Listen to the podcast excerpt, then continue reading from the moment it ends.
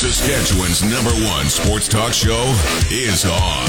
And now, starting an hour earlier, welcome inside the Radio Octagon. This is the Sports Cage on 620 CKRM. Here's your host, Michael Ball.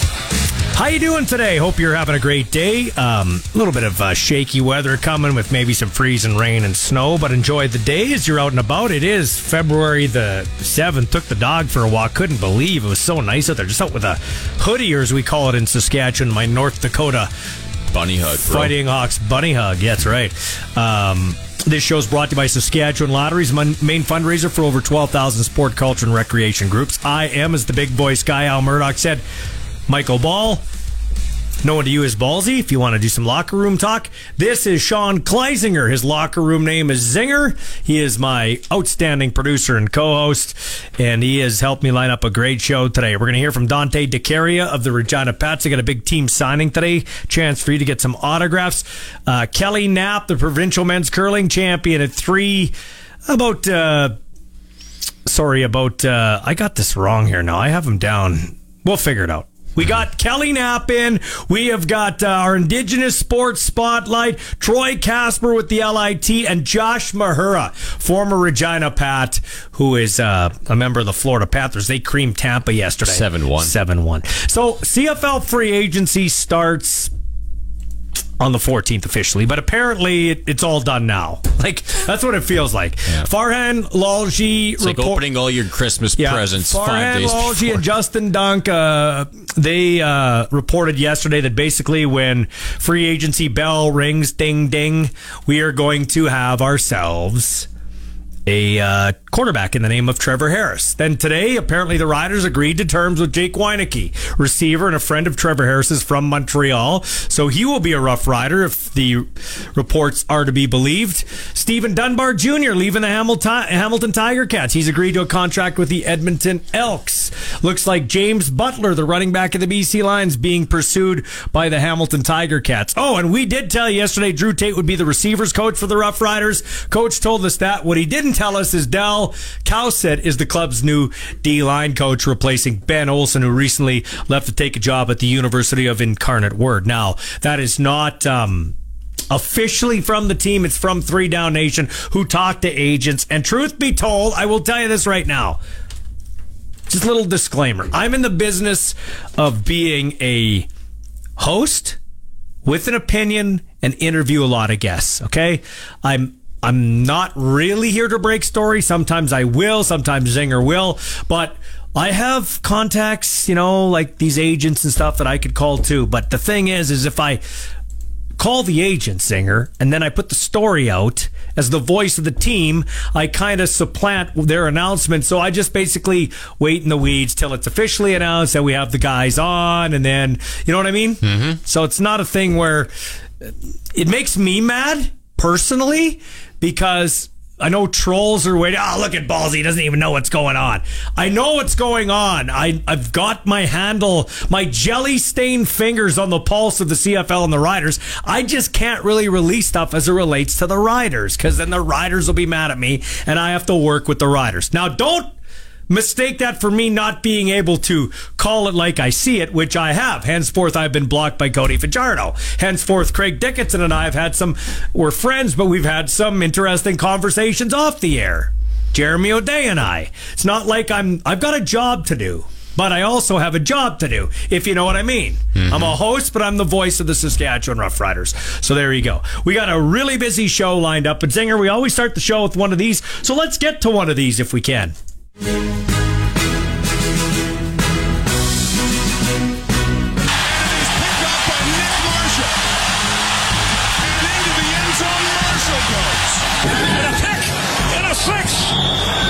It's going to be a touchdown for Chandon Sullivan. It's Sorensen to the house. A pick six. Time now for another Pick Six with Ballsy and friends as they give their take on six sports topics of the day. Well, folks, for what it's worth, and I know you probably don't care, I put 50 down on the Eagles to win the Super Bowl. But forget the commercials. The best part of the Super Bowl is the prop betting. For those uninitiated, prop bets are some of the dumbest and most fun wagers that you can make. What time will kickoff actually happen? What color shirt will the anthem singer wear? Things like that. So let's give you a couple of game props and wacky props. Number one. What color Gatorade will douse the winning coach? Orange and yellow are favored. Here's a fun fact. The Gatorade color for each Super Bowl shower is chosen by Gatorade every year. And they'll line up three different coolers on the sideline after the game with different flavors in each. Give me red slash pink at plus 500, Alex.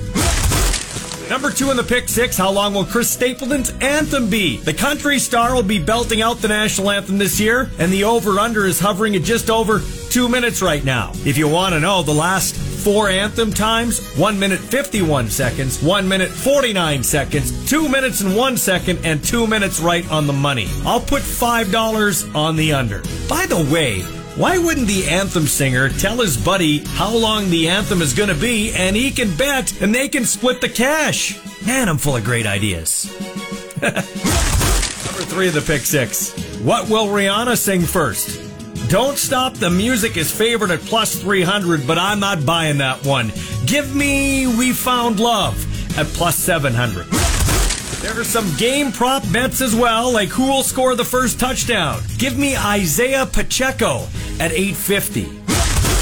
Will the opening kickoff be a touchback? Yes is minus 165. No is plus 130. Give me a touchback. It's the NFL. Kickoffs are useless. That's like taking candy from a baby. And number six on the pick six in terms of prop betting for the Super Bowl.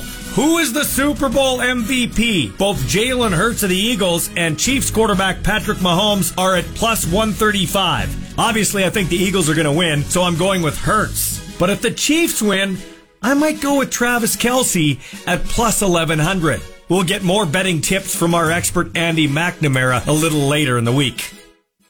Yeah, I tell you what, Zinger, this is like I'm a big football fan. You know that. It's my favorite sport. Hockey'd be second. Probably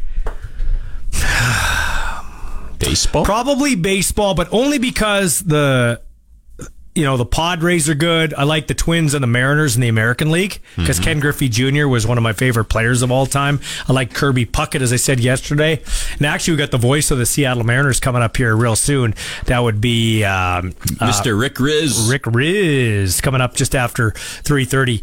Uh, but I I'm a football guy, but I'm not gonna lie. To, I'm not gonna lie to you this isn't a real sexy Super Bowl. In fact, I'm going on holidays on Super Bowl Sunday and will be traveling all day and won't watch the game and won't miss it. Mm-hmm. How about you? I, am I'm, I'm not a big fan of this game either. I don't like either team. It's I, probably going to be a good football game, but I, I'm not excited for it. I got the Eagles, and I think the Eagles by touchdown at least. Yeah, I, I think to start off the week, like two weeks ago, I was kind of leaning towards the Eagles, but now for some reason I'm kind of leaning towards the Chiefs. So serenity now. I don't know. Everybody says that Patrick Mahomes is a good guy. I don't like. Pat- He's unlikable. Is he unlikable to you? Patrick Mahomes? Yeah. Yeah. And don't say that because you're a Rodgers guy. No, like, no, it has nothing to do with that. I mean, he has nothing to do with Aaron Rodgers. I mean, yeah. it's just uh, he's very unlikable, and I don't like Travis Kelce. He is the biggest goofball. I don't like the way Patrick Mahomes walks. Yeah. I don't like the way he talks. Yeah. I don't like the way Travis Kelce talks. The only so, thing I, I, like about the Chiefs is probably uh, Andy Reid. He so, was on the Packers coaching staff yeah. back in the '90s. So I, Good uh, guy. So, yeah, but he made a disgrace of the game with that twirl around huddle in Vegas. Yeah, thanks for reminding me that. I'm not a big fan, and I'm not a big fan of Philly fans. They threw batteries at Santa back in the day. There, you'd never want to play in Philadelphia. It's, See, it's I, like, I don't know, man. I don't know what to think about this Super Bowl. To answer your not question, a big, not a big fan. Don't um, like the halftime show's boring. Rihanna's going to be boring. Uh, but the diamonds. Yeah, Some, so, yeah I yeah. think that's one yeah. song. Yeah, so, oh, but shine like the diamonds. So, so uh, Coin flip, heads or tails? Heads. Okay. I'm heads all yeah, day long. sixty percent of the time it is heads. So statistically, you're right. I think it's like the weight of the coin. You know, there's a lip on, got- on the edge. yeah. I think there's something scientific about that that hasn't been looked into yet. That should Okay, so I got the Eagles winning the Super Bowl. I said red for the Gatorade. That would be, I think, if the Chiefs win. What do you think? The Gatorade color? uh, I'm gonna go with blue. I think Blue. that's the first color that came to mind. It's my favorite color of Gatorade, so maybe that's why. Blue. Okay, I get it. The one thing I do like about this Super Bowl, though, is that the Kansas City Chiefs will be wearing white jerseys. You like those? Their their past two Super Bowl appearances, they were wearing their reds against Yeah, San. Francisco, against Tampa, Tampa. yeah. I know you know, but maybe some people out there I don't know. know. So You're great with that. You're like me so much. You're into the intricacies of the Oh, game. yeah. I like the Eagles greens too. I have to admit, yeah, those are they, those are sharp. those when they beat the Patriots. Yes, so- those are sharp. Their, their only Super Bowl victory. Yeah. They lost in those same uniforms in nineteen uh, in two thousand and four. Yeah. And they also they've only ever Super won Bowl 39. They've, they have only ever won the green jerseys Yeah. because they lost in the 1980 Super Bowl to uh, Jim Plunkett and the Raiders in New Orleans. I think they're due for a uni uh, change, though. I think I think within the next ten years. You heard it here first. I think they're going to convert back to their Kelly Greens full time, the Reggie White era, Randall Cunningham. Our text line is 936 6262. Please text us. It's powered by Capital Ford Lincoln. Weigh in. What do you think of what the Riders are doing? It looks like Trevor Harris is going to be our quarterback. Jake Wieneke, who is a good receiver. I put him in the I put him in the Chris Getzlaff for the newer fans mode. Uh, uh, Huey, Gluey Huey Campbell back in the day. A lot of the older fans say, like Don Hewitt, say that Jake Wieneke reminds them of Huey, Gluey Huey Campbell, the He had a former big year in Edmonton. 2019. Yeah. I mean, Yeah. wasn't he like the rookie? He was the rookie of the year or something like Stud. that. So you wonder uh, what's going to happen with the rest of the rider signings. Like oh, free agency will be done by the time free agency is here. It's like I said to kick Yeah. off the show. It's You're like right. opening your gifts on December 15th. Yeah. It's not very fun, but Not very here fun. we are. Anyway, when we come back, we're going to hear from Dante DeCaria of Your Regina Pats. They got a big night tonight and a week ahead as they're headed down the backstretch of the regular season. This is the Sports Cage on 620 CKRM. The Kings of Saskatchewan Sports Talk. This is the Sports Cage on 620 CKRM. Got a great text at 936 6262 from Keith Willoughby, who joins us during the season, does the CFL simulations, and he is um, the uh, dean at the Edwards School of Business in Saskatoon, saying he's loving the show. Uh, can't be on today, but he said, I did want to get this. Um, across. I'm hope I'm pro- I hope I'm proven wrong, Ballsy, but I'm not particularly enthused about signing a 36 year old quarterback. At the very best, we're looking at one to two years of production from them. Why the continual short sighted, myopic approach with developing rider talent? That's a very uh, that's some big words there. Uh, why can't we cultivate a young quarterback? Why can't we mimic the stamps from Garcia to Burris to Bo Levi Mitchell to Jake Maier? Probably one reason why they are perennial contenders and we lurk around the occasional run to glory in the playoffs. Um, I know why. why is that? I, I should turn my mic on. I know why. Yeah. Well, it's because we have to win around Yeah, here. hundred percent. That's exactly that's exactly what I that's exactly what I said. I'm glad you brought that up because going into last year, O'Day said Jeremy O'Day, the GM, said we want to build something that's continuous, repetitive. Like, you know, we want to have continuous success. So he wasn't throwing all his chips in for a Grey Cup win like Brendan Taman did when, when J.O. was the assistant GM here, right? In 2013. Well, that backfired. Everything went wrong, didn't work out. Now O'Day, Dickinson, and maybe Reynolds, they have to win, or we could be looking at uh, some sweeping changes in Rider Nation. So, who's the best quarterback out there? Trevor Harris. And Zinger, as I pointed out to Keith respectfully, and he's like, thanks for talking me off the ledge, Ballsy. Calgary develops quarterbacks. And who else? Name me who else. Go around the teams. Nobody. There's nobody else. Nobody. Nobody else. Rourke was there, and he was a phenom in BC.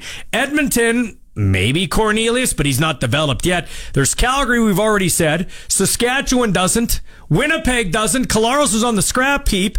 Hamilton doesn't. They signed Bo Levi Mitchell, uh, and their backup is from Montreal. Montreal doesn't. They're losing everybody. Uh, Toronto, uh, Maybe it's still too early to tell. Mm. Uh, they got a journeyman themselves. They didn't develop McLeod Bethel Thompson. It's He's tough. on. It's eight. tough to develop yeah. quarterbacks and stuff when the large majority of contracts in the CFL are one, two year contracts, and, and everything's year to year in this up here. And back in the day, Zinger, back in the day, the Lamar Jacksons, the Jalen Hurts, the Patrick Mahomes, those kind of guys, they would have the Warren Moons.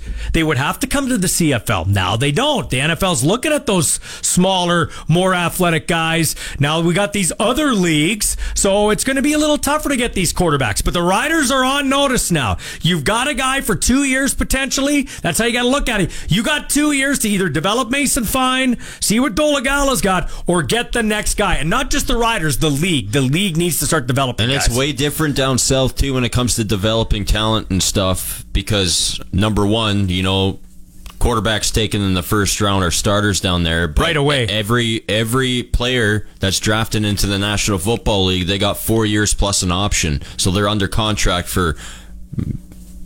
Right. almost five years. And practice, not the case up here. And the practice roster, they make uh, two hundred and seven thousand for yeah. the year so if they stay on all year. They're locked in. So when they're locked in for con under contract, yeah, they obviously it's time for uh, for them to develop. Yeah, hey, uh, Zinger knows the sports. He also knows how to line up guests. So let's head out in the Western Pizza Hotline and talk to a guy with a lot of cash, Dante DeCaria, voice of the Regina oh. Pats. Hey, money man, how you doing? Money, man. Yeah. Where did you get that? Well, you got all these reptiles. You're probably starting your own zoo, Regina's first reptile zoo. You got all the cat, house. new house. You got the you got the fancy suits and the bow tie. Yeah, pool table. You're stacking chads over there to carry you. Who said that I got a pool table? We just Me. did. We did. Probably a pool. You probably have a hot tub, everything over there. And you know the funny thing is, you never in, you never invite your low rent friends Zinger and Ballsy over. Brendan McGuire gets to come over. Uh, Ballsy and Zinger don't get to come over. Do you guys live in the east? I do. I live further east than you. I live in White City. Oh my goodness. Yeah. Oh, okay. Yeah. You're near where is that? I'm on the golf course. Aspen Links. Keep going east towards Balgonie. I'm right there. Wow. Yeah, just go on the number one, really Dante, and just go east, yeah. baby. Listen, I'm talking like a big deal. I just moved into my girlfriend's house. I didn't even bring any furniture. I bought a couch now from Father's Furniture. That's where all my money went. Uh, let's enough about our personal lives. We can talk about that later. Uh, let's talk about a big night for the Regina Pats, a second signing event, and it starts at five o'clock with the doors opening. Give us some of the deets there, Dante. So I was just at the rink, and I noticed people are already camping out the, outside the Brandt Center in lawn chairs, getting ready. Like, isn't that nuts? Yeah, it's nuts. It's crazy. Uh, listen, I've been trying to rack my brain about this. Uh, like obviously I'm in a silo here in Western Canada. I haven't gone to uh, watch McDavid when he played, or uh, or I was too young when Lemieux was playing junior. Gretzky didn't, or barely played junior. And then you got uh, you, you, know you have other guys, Tavares, whoever. I, I haven't watched all them, but for sure in the Western Hockey League, there has never been an attraction like no. this where he goes around and sells out rinks and has people lining up in February with lawn chairs. Isn't it nuts? Now, I will say, Ballsy, it is actually a pretty nice day. Yes. Looking, what was it, minus two or something? Yeah, beautiful, beautiful, yeah. Yeah, it's beautiful. Sun shining. I mean, you couldn't ask for a better day in the month of February. Last year at this time, I, I was dreading through minus 30, minus 40. So I think people in Saskatchewan will take that. But I think he's the best player to come out of the Western Hockey League since Joe Sakic. I had an argument with someone the other day, and someone laughed at me when I said that. And I said, well, hold on a second uh, Connor Bedard hasn't played in the NHL just yet, but the last like unreal player to come out of the WHL, there's been some good players to me, was Joe Sakic. And well, they that person turned around to me and said, well, you know, um, would you say Joe Sakic's a generational player? And I looked up his numbers. He had 1,700 points in like 1,300 games. I mean, is that not generational? Like you're talking about well over a point per game player over the course of his career, and he played almost until he was 40 right? Yeah. All I know, all I know is Sidney Crosby's on the record as saying Connor Bedard has no weaknesses. So when Sidney Crosby says that, then I, I take, I take, uh, I stand up and take notice. Yeah, I, I, I didn't hear that quote, but I mean that's obviously pretty impressive. Um, you know what? Like I had a chance to chat with Willie Desjardins actually in Medicine Hat on Sunday, and obviously longtime NHL coach now head coach and GM of the Tigers, and uh, he went out of his way in my pregame interview to come out and say that he really admires Connor Bedard on how he handles all of this. Like all the hype. Like he is the most hyped prospect to ever go to the NHL. I think he's more hyped than Connor McDavid. Like honestly, he has all the pressure in the hockey world on his shoulders right now, and it rolls off his sleeve like water on my gecko's head. That's good. I love it. Dante Dante DeCaria joining me here from the Brandt Center, or he was at the Brandt Center. Now the doors open at five. Uh, it goes six to eight. I believe, if I'm right. Well, tell me now. There's some restrictions on the signing. Can you tell me about that? They're only allowed one item themselves, right? one item, one picture, and one um, team photo to be signed. Yeah. So, like for example, they go throughout. So they'll like the line will start at the front where the team store is, and each um, group of two players will have a table. So you have to go all the way around. You can't cut right through the back to get to Connor. Connor's at the end. So you go right through, um, and you're allowed to get one personal item signed and the team picture signed by each and every one of the players that you come through, and those will be given out uh, to the fans at the autograph session tonight. Do you have uh, count- team store will? Go ahead. Yeah. Sorry. No, go ahead. Sorry. The team store will also be open as well if anybody wants to pick up some last minute merchandise to get signed or whatever it may be. Unfortunately, there is a shortage on jerseys just because uh, they're they're flying off the shelves like like like crazy. Yeah. Like, they're flying off the shelves faster than uh, toilet paper flew off the shelves during the start of COVID. Oh, I thought you were gonna. I thought you were gonna compare it to one of your fast reptiles. What's a fast No, reptile? no, no, no. What's a fast? But, uh, what's the fastest reptile you got? Um, I would. I mean, they're all pretty slow to be quite honest with you. But um, my my tegu when he's if it's a wild tegu, I saw a video the other day on YouTube of it chasing a dog, and it was really fast. So Okay, well, make sure you don't. You don't have a dog, do you? no, I don't. But um, I'm actually uh, we got something planned. Uh, Really cool going on next week. Um, taking some of the guys to the Humane Society here, so that's going to be a lot of fun. Speaking of dogs, Oh wow, wow! I just thought you were telling me you're going to buy three dogs because you got extra money because your money bag's there. I uh, am not rich, Baldy. I do not know where you're getting all this info from. I am a very average. I I got lots of bills. Let's oh God, you listen. I'm I'm ahead of you. I'm double your age, so you want to compare You bills? don't want to know Yeah. how much being in the reptile hobby costs. Yeah. It is very, very, very expensive. I'll take your reptiles. You take my divorce bill. We'll trade. How does that sound? Didn't think you'd like that. We'll talk to you later, Dante. Love you, brother. We'll talk soon. All right, thanks, man. Bye. Yeah, that's right. Yeah. Don't mic drop. We'll be back with more of the Sports Cage in a moment on 620 CKRM.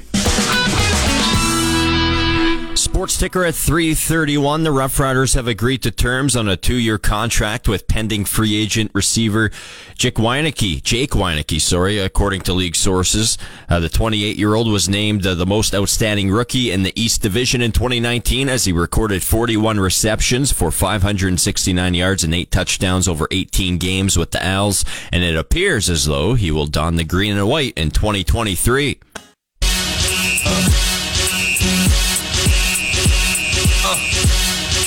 And this is what we call our Indigenous Sports Spotlight, where we highlight a player, a coach, a builder, and in this case, a referee that's doing some great work on the playing surface and in the community as well. Today, we highlight Brian Chrupalo, a CFL official for the last 17 years. He's also a longtime member of the Winnipeg Police Force. Chrupalo's been inducted into the North American Indigenous Athletics Hall of Fame as part of the 2023 class. it's a it's a it's very humbling i can tell you that as as an official you don't you know we're not there for recognition but uh to be recognized for the work that i've done in the with the cfl in the community it's it's uh it's a good feeling Yeah, and indigenous uh, athletes, indigenous coaches and builders, sometimes they get left behind. I think it's great when a guy like you can be kind of a role model. You don't like recognition, but do you do you like to be looked at as a role model? Do you hope to change somebody's, you know, I don't know about life, but at least their perception on sports and what indigenous people can do? Yeah i, I think you know, very much what you said. Uh, i try not to to say i'm a role model but at the same time given the the positions that i do have with my jobs uh, i i think i am uh, indirectly um, to to have the ability to to think that that we can make a change in, even just one person is uh, is something that's very impactful and and it's something that I, I think we strive for to try to make a difference I'm a police officer. I'm a staff sergeant with the Winnipeg Police. I've been here for 29 years, and I work in the community relations unit. Part of the the job that I have is I deal with the Indigenous Partnership section, and and I oversee that. Uh, I deal with a number of our uh, Indigenous communities throughout the city and the province. In my spare time, because I have a lot of it, I'm, I'm actually I've tried to learn how to speak Ojibwe for the last year and a half uh, through a group here in the city. So I, I try to keep active and busy in, in things in, in, that regard. Brian Chrupalo joining us here, uh, longtime CFL official. 17 years. How did you get into officiating, Brian? I worked, ironically, with Al Bradbury um, when he was starting his officiating uh, here in Winnipeg with the Amateur um, Association. So for about two years, he hounded me to uh, to become an official to join them uh, I finally did, and then I did that for about five or six years, and then we had uh, we had three kids that were going to be under the age of two. They were our boys are literally five days apart for for their birthdays. Oh wow! Um, so it was it was becoming a, a daunting task, and and I was considering that I was going to be done. And at the time, the director of officiating was George Black, and he called uh, and wanted to meet me. Um, so I kind of funny. I, I went to the to the place to meet him, and I was working in our gang unit here in Winnipeg, and at the time I had longer hair and, and I wore a Harley Davidson shirt, a pair of jeans, and a pair of work boots, and I had my equipment, my force options on my on my belt. Um, so I knock on the door to go in, and and the guy leaving uh, is leaving in a three piece suit, and I'm walking in wearing jeans and a, and a sweatshirt, and I I had to tell George. Uh, I didn't realize this was an interview. I'm I thought I was coming to meet you to say hi and uh and I'm working. As soon as I'm done this, I'm going right back to work. So we we talked for about an hour, and then I left with a with a job where I got I got three games into CFL for the first time, and and that's what changed. Leaving football uh, because of the time commitment, and and I was able to uh, to join the CFL. You're listening to the radio home of the Saskatchewan Roughriders, the Sports Cage on 620 CKRM.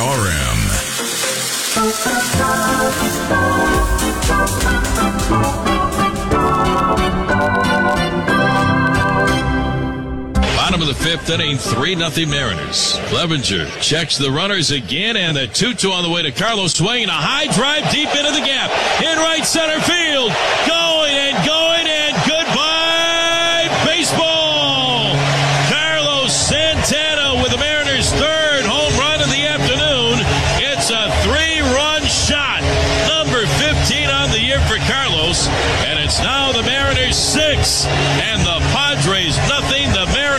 Using the long.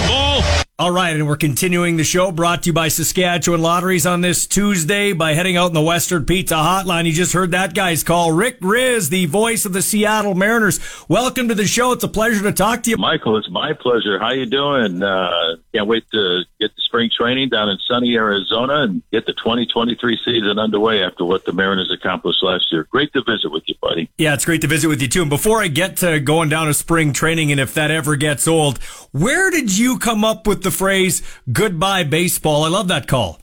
Well, I'll tell you what. Uh, you know, uh, when I first started in the minor leagues, it was uh, swinging a fly ball deep to left field, and it's gone a home run. But uh, when I was in Amarillo, Texas, I started in 1975 in Alexandria, Louisiana, with the Padres Double A Farm Club, Michael. Then we moved the franchise to Amarillo. Every winter, uh, the Texas Rangers would go on a caravan, much like what the Mariners have done for many, many years and their longtime broadcaster, Dick Risenhoover, uh, would come with a number of players, which we do. You know, during the course of the winter, we bring players with us around the area, including up there to Canada, to, mm-hmm. to uh, Vancouver. Mm-hmm. And, uh, you know, he sat down with me and he encouraged the young broadcaster. His home run call was Goodbye, Mr. Spalding. And he really made an impact on me. He was inspirational to support me.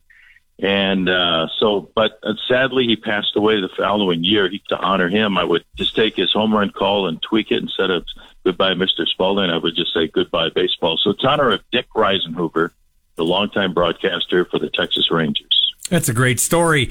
Uh, Rick, you've had to replace in Detroit Ernie Harwell and then in Seattle Dave Niehaus. That, uh, pardon my expression, but that takes some pretty big baseballs. what was that like?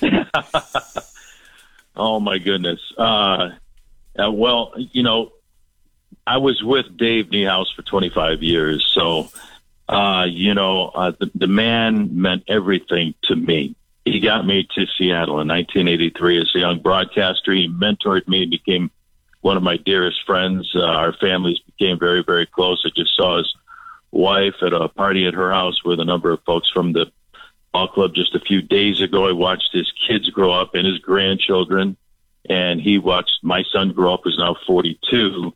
So we became family. And my job now is to honor Dave along the way. When there's bases loaded, somebody hits a home run, uh, grandma's going to get out the right bread and mustard.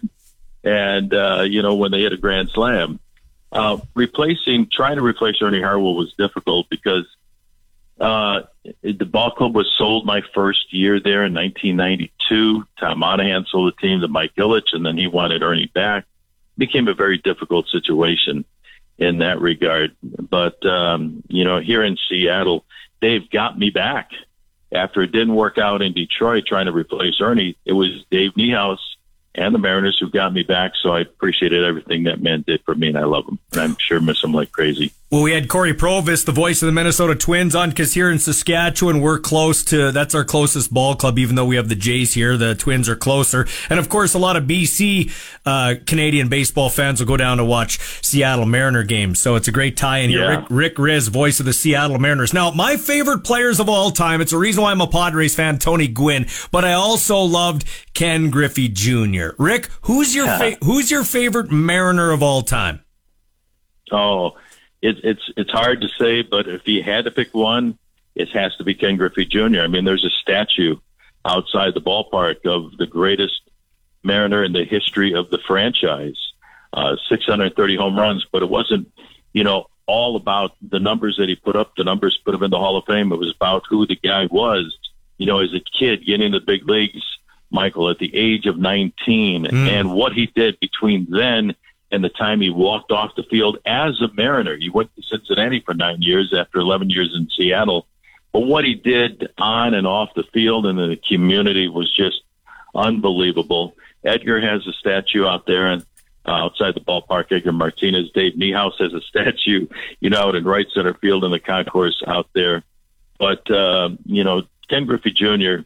Uh, is the greatest player that I've ever seen, let alone the greatest player in the history of the Seattle Mariners franchise. And we've had so many. It's hard to pick one guy. I mean, Ichiro has had an amazing career. He's going to be in the Hall of Fame. Edgar Martinez.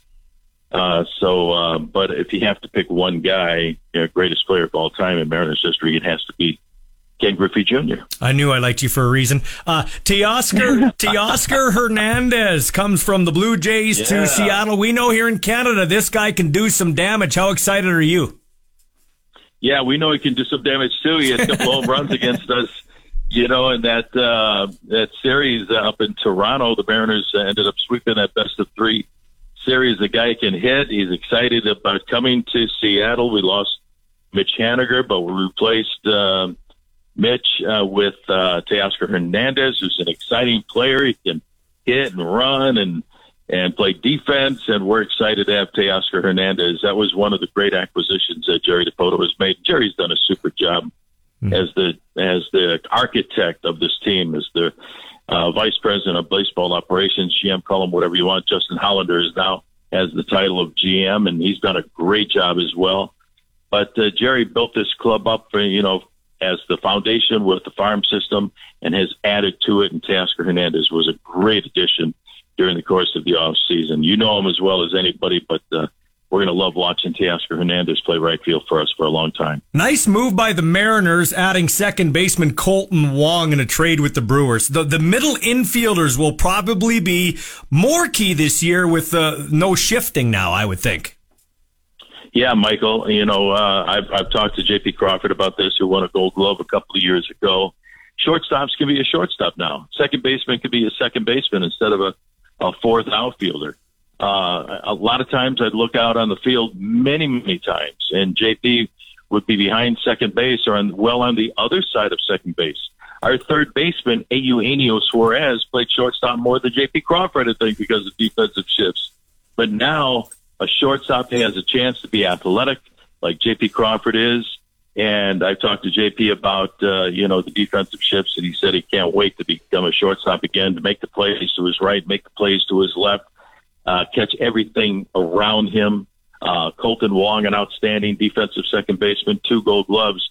So now you have to get back to being athletic, uh, up the middle, which the Mariners are. Cal Raleigh behind the plate, JP at short, Kolten Wong at second, and Julio Rodriguez, mm. American League Rookie of the Year out there in center field. But I'm going to love uh, getting rid of the defensive shifts because now baseball is going to look like baseball again uh, like we used to play it. And uh, I, I'm, it's, it's great that these athletes can be athletes again, especially the guys up the middle. Well, Rick, uh, Corey, uh, when he was on with me, the Twins announcer said, you know, uh, he was disappointed because it seemed like uh, hitters didn't really want to adapt. They're just, I hit this way, this is how I'm going to no. hit. And can you imagine? I, I referenced Tony Gwynn. He would have absolutely destroyed oh. the shift. Oh my gosh, Michael. I, I couldn't believe – that hitters re- just refused to hit the ball the other way. All the great hitters in the game of baseball, you take a look at all the uh, batting champions in the game, you know, Tony Gwynn, you know, and Wade Boggs, Ichiro, uh, Edgar Martinez, guys that were willing to hit the ball the other way. There was an entire left side of the infield for a left-handed hitter up there, and all he had to do was hit the ball the other way for a base hit. I had George Brett on the air with me in 2019. We went to Kansas City, Michael, mm-hmm. and I've known George for 40 years. And I asked him, I said, George, would you mind joining uh, join me on the broadcast uh, sometime during the game? And he said, sure, Rick. I didn't wasn't sure if he'd show up, but he did. And it was the top of the fourth inning, and it was a long inning. Thank goodness it was a long inning because we had a great conversation. And we were talking about George back in 1980, almost hitting 400. He had 390 that year. Ted Williams is still the last guy in Major League Baseball to hit 400, 406 in 1941. So then we got to start talking about the defensive shifts. I said, George, what do you think about the defensive shifts? And he went off. He said, Rick, if they shifted on me and Edgar Martinez, we'd hit 400 every year. I said, why? We were able to hit the ball the other way. He said, Charlie Lau was hitting coach when he first came up as a rookie in the mid to early 1970s with the Royals. He said, if it wasn't for Charlie Lau, he said, I would have been out of baseball in a year. Hmm. I said, we're on radio here, George. How did you hit the ball the other way? He said, it's simple, Rick. He said, I just, he was a left-handed hitter. I just drove my front shoulder into the pitch and took my natural swing. And I could hit the ball the other way all day long. Anything, a pitch middle in, I could handle and pull and hit hard and hit home runs. I said it was that easy. He said it was that easy. So yeah, it, you know, so many players refuse to hit the ball the other way because of exit velocity and launch angle and hitting the ball over the shift when all these hitters had to do was just hit the ball the other way. I saw Ken Griffey Jr. lay down a bunt when he was shifted on. So now we're not going to see that anymore. I think it's going to be great for baseball. Okay, Rick, we're running short on time, but I do, and I'll love to have you on again when the Blue Jays hook up with Seattle. Um, the the rule changes. The bases are a little wider. The one I wanted to ask you about is the uh, the pitch clock. I actually don't mind yeah. that. The average baseball fan's age is about fifty seven. So between my age and between your age, uh, we need to get this game a little younger for the future and people's attention span not that long. So even though you got to have a nice conversation with George Brett, and I I totally would understand that, we need to speed this game up. We do. And I love the pitch timer. I really do. You know, a pitcher has 15 seconds with nobody on base to deliver a pitch. And the key point of the pitch timer as well is the hitter has to be ready within eight seconds, you know, of that time. So he's got to be ready to hit. Mm-hmm. If he's not, it's going to be a strike. And if the pitcher takes too long, it's going to be a ball. So I love it because down in the minor leagues over the past few years, when they've tested out the pitch timer, 15 seconds with nobody on base, 20 seconds with somebody on base, it has cut an average of 24 minutes off the game. And not only is it the time of the game that has been lopped off, it has been the pace of play that, that goes on during the course of the ball game. The ball is in play, going to be a lot more. I think it's going to be great for baseball. Baseball is going to look like baseball like it was 20, 25 years ago with the no defensive shifts and with pitchers not wasting any time you know, sending a pitch up the home plate. I love it. It's going to be great. Kids and families are going to get home a lot earlier. And uh, I just think it's going to be a great innovation. You know, I uh, I'm not going to lie to you. I don't watch uh, baseball all 162 games. It's a long season. I got things to do, but I love it early. I, I love it early, and I and I love it late. Rick, uh, it must get your juices flowing after all these years to go to Arizona in spring training. Just to wrap up. Oh, Michael, uh, I, I love it. I, I've been doing this for 48 years, eight years in the minor leagues, 40 years in the big leagues. Is my 41st and I and I can't wait to get down to spring training. Uh, the juices get flowing again. It's it's uh, you know a long, long season of seven months spring training. Hopefully longer than that when you get to the postseason, like the Mariners did last year. And last year was the first time in a long time when I left the booth. Uh, that uh, April, or excuse me, October 15th or 18th, the last game against Houston Astros, when we finally wrapped up after the tough 18 inning loss against the Astros, yeah. lost one to nothing. The Mariners gave the Astros everything that they could handle. Uh, I couldn't wait for spring training when I left the booth. I'm excited about this year. The pitching is outstanding. The addition of Luis Castillo during the course of the season at the trade deadline, they have him all year long. The maturation of Logan Gilbert and George Kirby. Julio Rodriguez is the American League Rookie of the Year. These kids are going to get better and better. Cal Raleigh played the last month and a half, Michael, with a torn ligament in his thumb, hit that home run on September 30th that put us in the playoffs with that walk-off wow. pinch hit home run against Domingo Acevedo and the Oakland A's to win that ball game. Matt Brash, Andres Munoz down to the bullpen, the additions that Jerry Dipoto has made. He's done a great job to build this ball club from the ground up. And I just can't wait for spring training here in 2023 and what this ball club is going to accomplish this year, Michael. We hope a lot of fans come down from Canada. I know they will. Mm-hmm. A lot of baseball fans up there, and I can't wait for the start of the season and the start of spring training, which is right around the corner. What a great voice of Major League Baseball. The Seattle Mariners, Rick Rizzs, joining us for the first time on the Sports Cage. I can't wait to talk to you again, my friend. Michael, anytime. Give me a call. Take care, buddy. Saskatchewan's best coverage of the Saskatchewan Roughriders is on the Sports Cage, right here on the mighty 620 CKRM. Welcome back to the Sports Cage, brought to you by Saskatchewan Lotteries, the main fundraiser for over 12,000 sport, culture, and recreation groups. We'll get to a couple of your texts. Zinger and Ballsy here. I'm Ballsy, that's Zinger, my producer slash co-host. So, uh, I was talking to Rick Rizzs, man. What a, he might be the smoothest. No disrespect to Merrill Reese of the of the Philadelphia Eagles or Chris Cuthbert. We've had him on before, and so many others.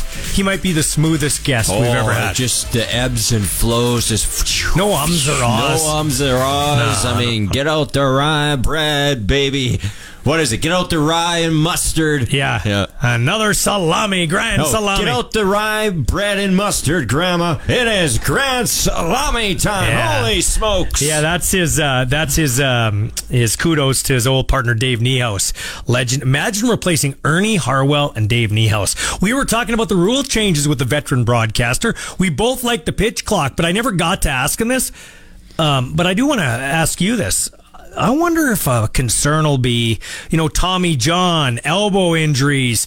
Those pitchers put a lot of stress on their arms as is. What about speeding it up? Especially since they've been pitching at this, you know, pace dating back to their college days. especially days. in the cold weather zinger early on in the season or late in the season right for something to watch out my hey, favorite one out of all the rule changes is the defensive shift so i didn't like that at all yeah, Manny, Manny, Manny Machado, the third baseman, playing in right field. Yeah, because behind the second many, base.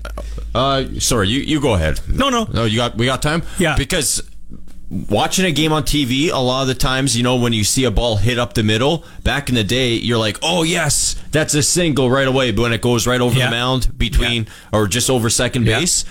But nowadays, it's like, okay, you know, that's we're going to know it's going to be better for the watcher because yeah. we're going to know what's going to be a hit and what's not going to be a hit. Well, you you know baseball before. more than me. I'm not going to sit here as an expert, but I will tell you this: to have like a Wong from Milwaukee to go there, to have a Ha-Seong Kim for the Padres with like uh, Bogaerts in the middle, have a, uh, you can't have enough good defensive pieces or a good catcher yeah. that could throw guys out with the wider bases and everything. It's going to be real interesting. We get our text messages coming in courtesy of Capital Ford Lincoln nine three six 66262. This one from anonymous texter. Uh, as a Rider fan, I'm not sold on Trevor, Trevor Harris either, but I hope I'm wrong.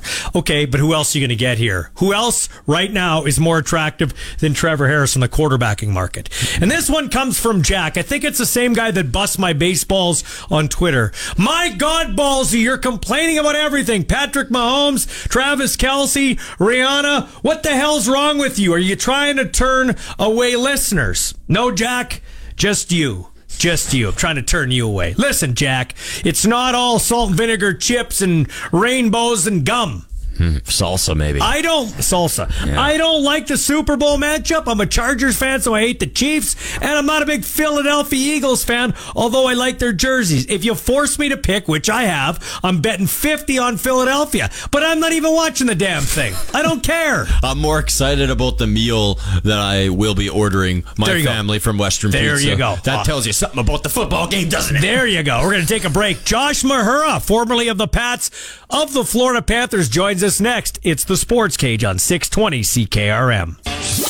620 CKRM is proud to be the official radio partner of the Saskatchewan Roughriders and your home for the hottest sports talk anywhere. This is the Sports Cage with your host, Michael Ball. And welcome back to the show on a beautiful day for February in Canada's Queen City at the corner 12th and Rose. Like minus one here on February the 7th. People are lined up in lawn chairs outside the Brandt Center, the west entrance, for the team signing. Now, I, I guess there are two players a table or something like that. I was going to ask Dante DeCarry when we had him on, the voice of the Pats, who drew the short straw to sit next to Bedard? Yeah, and will that be, and will humbling? That, and will that kid need counseling? that'd be humbling. Right? I'd be so depressed when right? I got home. Oh my god! God, I would need counseling. Yeah, yeah, exactly. So anyway, they should sit him in his own section of the rink. Let's just be honest here. Anyway, this show is brought to you by Saskatchewan Lotteries, the main fundraiser for over 12,000 sport, culture, and recreation groups. Um, I do want to mention, rewinding back, uh, every Tuesday we either do Cougars in the Cage and then once a month in a Tuesday time slot of 332-ish. We do the Indigenous Sports Spotlight. It's brought to you by Fries Tallman. Since 1956, Fries Tallman has been your trusted building material supplier for every type of project. Fries Tallman in Regina and Fort Qu'Appelle. All our guests come to you via the Western Pizza Hotline. Dinner time, game time, anytime, a great time to order Western Pizza. Joining us is former Regina Pat, current Florida Panther Josh Mahura. Thanks for joining me, Josh. I appreciate it.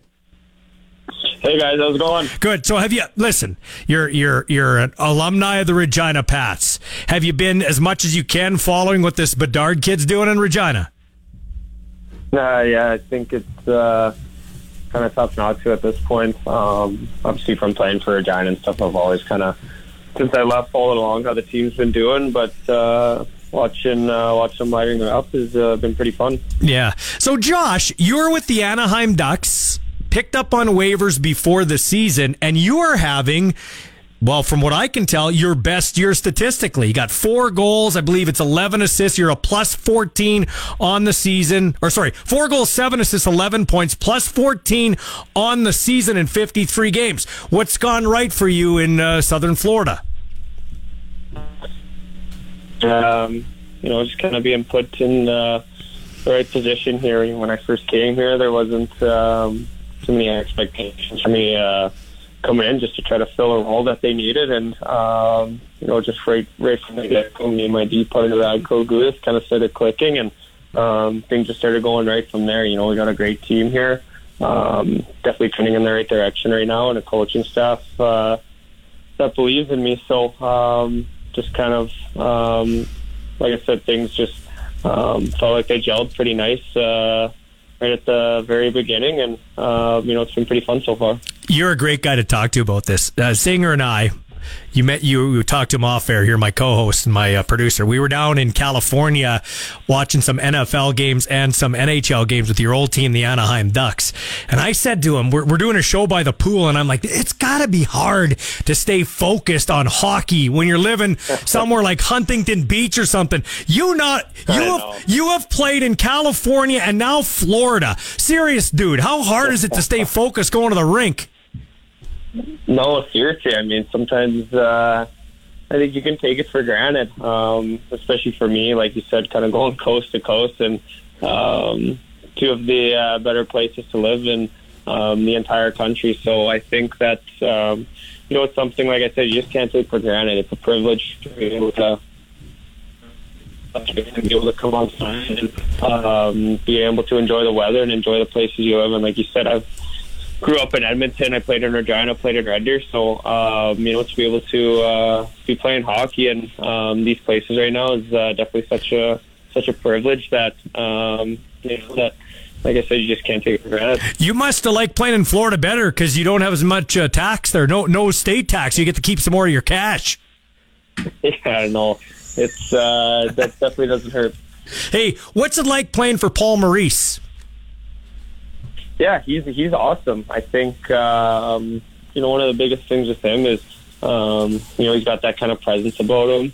Um, you know, his 800th career NHL win last night. Um, so shout out to him. It's uh, it's very you know you know you just look at the statistics for him and um, what he's able to do with teams, and I think that kind of speaks for himself. Um, you know, I think being around him now, he's um, he's truly a really humble man, and um, just wants uh, to get the best out of his players and get the best out of his team. So, um, you know, it's been a privilege to be able to uh, play under him and um, you know get the knowledge from him and the other coaches we have here. Um, so mm-hmm. yeah, it's been a lot of fun. Hey, uh, Josh Mahura joining us here, former Pat, current Florida Panther defenseman. So you're in you, you, know you're now into the league four years. Uh, you, are looking at your your stats and i said hey uh, they're pretty good. Sometimes stats lie sometimes they don't. But when i look at your stats not only with who you're playing with a different situation but is the game slowing down for you now? Like are you feeling like an nhler like you're you're getting a handle of this thing now? Yeah i think so. Um, you know i think the first uh, first few years when you're trying to break in especially as a guy that um, you know, you're kind of in and out of the lineup. Um, definitely trying to establish yourself. You sometimes, um, you know, maybe start second guessing yourself a little bit, not making the plays that um, kind of got you there, doing the things. But um, I feel like now, uh, the more I've played, the more you start realizing um, that uh, that you can play in this league and that and that you can make plays. And like I said, I think a lot of it has to do with the trust um, I've gained from the coaching staff and from my teammates. So, mm-hmm. um, you know, it's it's throughout the year I've, I've, I've started feeling more and more comfortable to be able to do what I can do, and um, you know, it uh, definitely makes a lot um, of a difference for, for me as a player. Mm-hmm. A couple more quick questions for you, uh, Josh. Uh, is it a, you know the team was is a surprise because they were near the top of the standings and now just fighting for a playoff spot. I mean Matthew Tkachuk comes in there and he's he's added a lot, but out goes Huberdeau and Mackenzie Weegar. You're coming in here now as one of the new pieces, new coach. Was it just a thing where you guys got to figure each other out and figure out the, the system under the new head coach, and you feel like maybe you're starting to turn it now? Yeah, I think a little bit. Um, you know, throughout um, the first half, um, we had a lot of guys in and out of the lineup. We were we weren't very healthy, honestly, for the first bit. And um, like you said, there's there's a lot of different pieces coming from um, when they won the President's Trophy last year. So um, you know, we're playing our best hockey right now. Uh, we feel like that um, we have all year, which is um, trending in the right direction. And um, you know, it's to be uh, it's to be a dogfight for the rest of the way. And, um, you know, we're excited for. We're excited for the challenge, and um, you know, we're we're just ready to uh, continue to play our best hockey and give ourselves our best chance to. Uh, be in the playoffs. All right, and lastly, Josh Maher, I've asked. I had Sam Steele on this show. We've had other guys recently. What do you miss most about playing junior hockey? If you miss anything, yeah, I think um, you know you don't really realize it at the time, but um, you know, being in the communities, uh, being able to play in Regina um, was such a privilege. I was able to uh, be on the Memorial Cup team there, and um, the year before where we went to the finals, and um, just to see the community rally together like that. Um, you know, you're, you're you don't really realize it, but you don't don't really have any other um, care in the world other than hockey. You're with just some of your best buddies um, during it, and um, you just kind of create those memories that last a lifetime. So um, you know, it was definitely a lot of fun. Missed those days and stuff hmm. like that. But um, yeah, it was uh, like I said, just a ton of fun. Um, being able to compete. Um, well, you're younger, and um, you know you get to live with the Billet families, have your parents and stuff like that. So um, yeah, I don't know, just having that community sense. And um, like I said, I was I was lucky enough to be able to go on some runs. So uh, yeah. that was a lot of fun. Were you a pizza delivery guy? They've got their Western Pizza Have a Heart coming up here on the 13th, where the players deliver and take orders, make pizzas. Did you have to do that, Josh? Yeah, yeah, I did that for a couple of years. So that was a lot of fun. That was a lot of fun. You really start to see uh, the Pat faithful are out there, and um, you know, shout out to them. Yeah, and uh, what's your if you had if you had to eat one pizza for the rest of your life, Josh Maher of the uh, Florida Panthers, what would it be? Uh, one pizza, um, ham and pineapple. All right, so you just go out, you kick the crap out of the Tampa Lightning seven one. You go, you order in uh, from Uber Pilot. Uh, they bring in the Western pizza there, and you have yourself a ham and pineapple. Hey, Josh, thanks for your time, man. I, I really appreciate you uh, taking time out of your schedule. Enjoy the warm weather. We're not, uh, we're playing the smallest violin in the world for you. Okay. Awesome. Thank you. I appreciate it. Thank you for having me. Take care, Josh Mahura, former Regina Pat number 28 with the Florida Panthers. Number one in your heart. When we come back, the provincial men's curling champion joins us. That would be Kelly Knapp. This is the Sports Cage on 620 CKRM. Where Saskatchewan sports fans come to talk. This is the Sports Cage on Sports Radio 620 CKRM. And this show on this Tuesday is brought to you by Saskatchewan Lotteries, the main fundraiser for over 12,000 sport, culture, and recreation groups in the province. One sport that's huge in the province, we know for years and many more years to come, is curling. And for the first time ever, by virtue of a 5-4 victory over Swift Current Steve Laycock, my next guest, Kelly Knapp, is a provincial champion as a skip. Congratulations, my friend. Ooh, that sounds good. Doesn't it? That sounds really yes. good. Uh, thank you very much. So tell me about the weekend. Uh, did it look bleak at times? How did you keep the faith?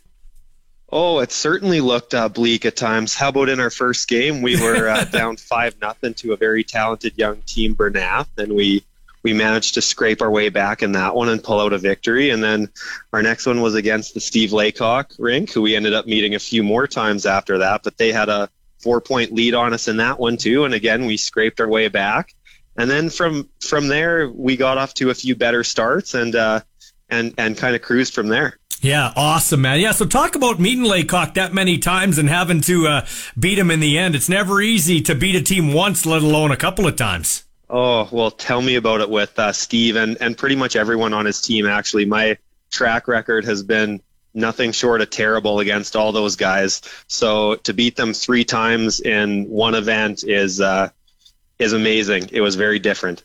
So, uh, talk about reading the ice. I talked to um, uh, Catlin Schneider about this, and you know, the the team that can pick up on the ice the fastest is generally the one that uh, has success. How was it for your team? Uh, yeah, I think that's a really good point. Actually, um, I truly feel like our team picked up on the ice the best. Like we were really comfortable with it for the whole week. Um, thanks so much to the ice makers there in, in Estevan. One of the guys there was our main man, Darren Gress from the Highland, and right. he always makes incredible ice. Um, so yeah, it like it was just a treat to uh, play on, and and we got a read for it pretty early in the event, and it was a question that came up a few times. Was people noticed that we didn't uh, play a whole bunch of games in this tankard? We we only played a total of five games. So, you know, I think a few people were, were thinking that some other teams in playoffs would maybe have an edge that way, but fortunately the ice just kept on being being pretty much the same as it was at the end of the week as it was at the start. So that was a really nice treat because it doesn't always work that way. So Kelly, did did that give you an advantage that one of the main ice makers is in your home rink, the Highland here in Regina? Um, you know, I I wouldn't say so. Like the the ice is great at the Highland, um, but it, I think probably experience more than anything because tankard ice is usually always pretty good, and Darren's been making it for for uh, quite a while. So um, I just think that we have a lot of tankards under our belt on our team, and and we've been in that environment lots, and and I just think that that the ice was was really great, and if you were throwing the stone well, um, then then good things were going to happen. What's the strength of your personal game? Oh boy, um, the strength of my personal game would probably be the three guys that are throwing in front of me because they make my uh, job pretty easy. So that's nice. But no, I'm I I really like the um, touch game.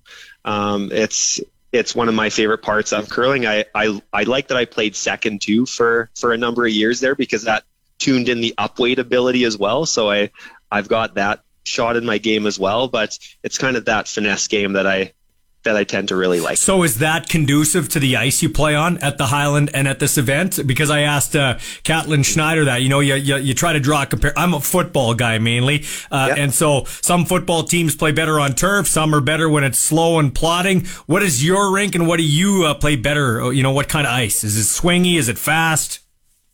Um, I I'd say that whether it's um, swingy or a little on on the straighter side, like we're okay with uh, both of that. But I, I definitely like fast ice.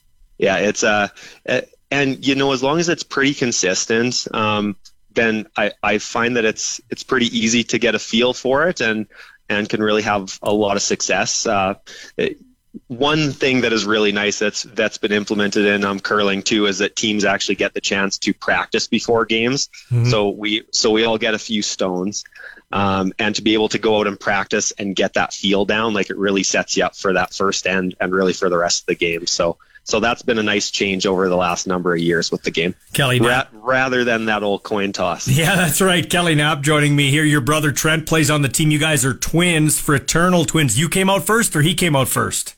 I did. Okay, and but, I let him know that all the time. so, so how how how much quicker were you to this world than him? I was 14 minutes, so a pretty decent amount of time. so you're much wiser. Do you continue to tell him that? Way wiser, yeah. yeah. Do you guys get along on the ice, or do you butt heads, or how's that relationship? Uh, we we are quite good for the most part, especially considering that we are uh, twins. Mm-hmm. Um, you know, that we maybe poke each other a little bit more than we do the other two, but uh, but I'd say we get along pretty well. When did it sink in you're going to represent Saskatchewan on the national stage? Um, oh, probably just an hour or two ago, really. It's been a whirlwind of a 24 hours. Um, lots going on. And actually, you know, I, I was up a little later than I probably should have been last night for a work day today because that alarm was still set for 6 a.m. So it's, it's, I worked all day and, and didn't really have a lot of time to to process that. So you're um, you're you're you're the skip. You're supposed to think two or three shots ahead. Now you're a great physiotherapist. Why in the bloody hell didn't you take today off? Just uh, just uh, you know oh. projecting that you'd win. Come on, man. Be- because I knew how many days I'd have to take off for London. I, I get it. That's good. Um, so uh, and, and and maybe I've been a little too used to losing Tankard, so it's nice to be on the other side. So you're a great talker. Where did that come from, mom or dad? Oh boy, um, I'd say a little bit of both of them in different ways. Um, yeah, my my my dad's you know like a little quieter and more witty, and then my mom is is a little more of a talker like me, I guess. Yeah. That's good. And, uh, so who are you going to lean on in terms of getting uh, some advice uh, going into this big thing? Uh, well, definitely uh, everyone else on the team. Um, Trent and I are the rookies here. Um, I shouldn't say that fully for myself. Like I've been fortunate enough to have gone to the Brier. Actually, back when it was in London in right. 2011, yeah. it was with uh, Brennan Jones. He was 2nd mm-hmm. on the team, um, and then Steve Laycock was the skip at that time. So that was great. And then I also got some some trials experience a couple years ago when I went with Team McEwen. So um, I kind of know what goes on around there um, in those big events. So that's really going to come invaluable. Yeah, and, and I guess I meant, and I knew your track record. I guess I meant just as a skip. It's kind of a different animal when you're leading the team, right? Oh, absolutely. Yeah. Um, but any little bit helps. Um, you know, I'm I'm just super excited to be a part of this group. Um, it, it like it's very special to be the skip for sure, but uh, like this group of guys is is just amazing, and I, I am thrilled to be going to London with this team. Okay, uh, lastly, you know, people that have curled but have never been in this moment. What's it like when you're uh, at the at the winners table, so to speak, or the podium taking the picture? Like, did you could you oh. quite comprehend what's going on here? No, it's you just kind of get that that thought in your mind that you've seen it so many times and you picture yourself there in the past, but to actually be there and feeling it was just incredible. And obviously, the way that that game ended, there was so much emotion mm-hmm. at, at uh, the end for our team.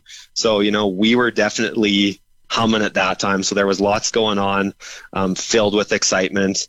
Um, I'm I'm going to be anxious to watch that back a little more because I mean it was was a little tough to soak in at the moment when there was so much happening and so much yeah. emotion going on. When when will you watch that back? Do you wait? For, like I talked to Richie Hall. Richie Hall just recently. Yeah. He's he lost the Grey Cup here. He said he hasn't watched it. He'll maybe watch it here in February. Uh, that was a loss. This is a win. Will you watch it later, like after the the the Tim Hortons Brier, or will you watch it before? We've we've already watched a few shots from the final just when we got back last night, so that was really good. Um, but oh, the whole game. Um, that that that's a tough one. I'm. Uh, it's whenever the team wants to. We'll probably have to talk talk that one out. Maybe we'll use it as a little motivator and fire it up right before we go to London. Some beer and chicken wings and check it out. Yes, that's our team style for sure. Is to have a couple beers and and have some laughs and play some cards together. So okay, so if they want to get in the uh, in the physio game with you, we're going to get a hold of you, my friend. I'll give you a little plug here. That's the sidebar oh, here. Oh wow, look at this. I'm I'm at level ten physio in South Regina on on uh, Grant Grant Drive. That's awesome. My or, co- sorry, on uh, Grant Road. Grant Road, say. yeah. My cousin Dan Farthing runs that, so a little uh, in the family That's thing. Cousin, That's eh? my cousin. That's right. One guy was great, and the other guy turned out to be Michael Ball. hey. Well, I think that you're pretty great too. Hey. Uh, I, I, but I do have a lot of great things to to say about Dan Farthing, so maybe I can't quite quite put you in his category yet. Well, dude, dude's in his fifties and he's got muscles where you shouldn't have muscles. It's crazy. no kidding. anyway, thanks for your time. Best of luck. Congratulations, Kelly Knapp. Okay, Ballsy, appreciate you having me on. Thank you. Yeah, congratulations to Kelly Knapp. Great speaker, too, man. Can't wait to have him on in the future. Hopefully, he wins the Tim Hortons and ends Saskatchewan's now now, excuse me, 43 year drought. 1980, Rick Folk won the championship, uh, the Brier. All right, coming up, we've got the CFL report, and then we'll check in with Arash Madani live from the Super Bowl. This is the Sports Cage on 620 CKRM. It's 432 at the sports ticker, and hey, LeBron James is 36 points away from the NBA all-time scoring record. The Lakers take on uh, the Oklahoma City Thunder tonight at 9 p.m. Saskatchewan time. LeBron on the verge of passing Kareem Abdul-Jabbar. Maybe it happens tonight. The workhorse from Whitehorse, Dylan Cozens, has signed a seven-year, $7.1 million extension with the Buffalo Sabres.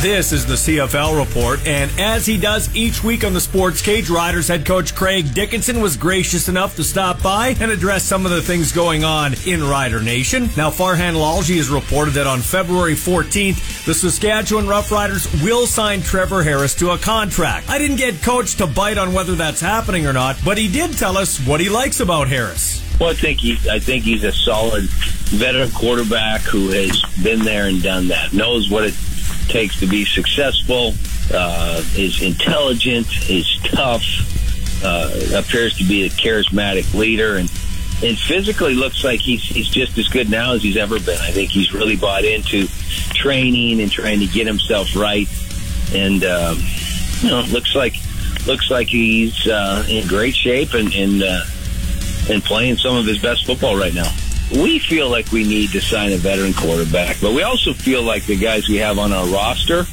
are good football players and maybe just need a little more of a chance. Um, so we feel good about Mason. We feel good about Dolegala. Uh, we've got a couple other guys that we've signed. Uh, Levi Lewis is on the team. And so we feel like we've done, you know, done some good work in terms of scouting in the states and finding good quarterbacks. And then we just want to make sure they get an opportunity in training camp to go out there and, and show what they can do.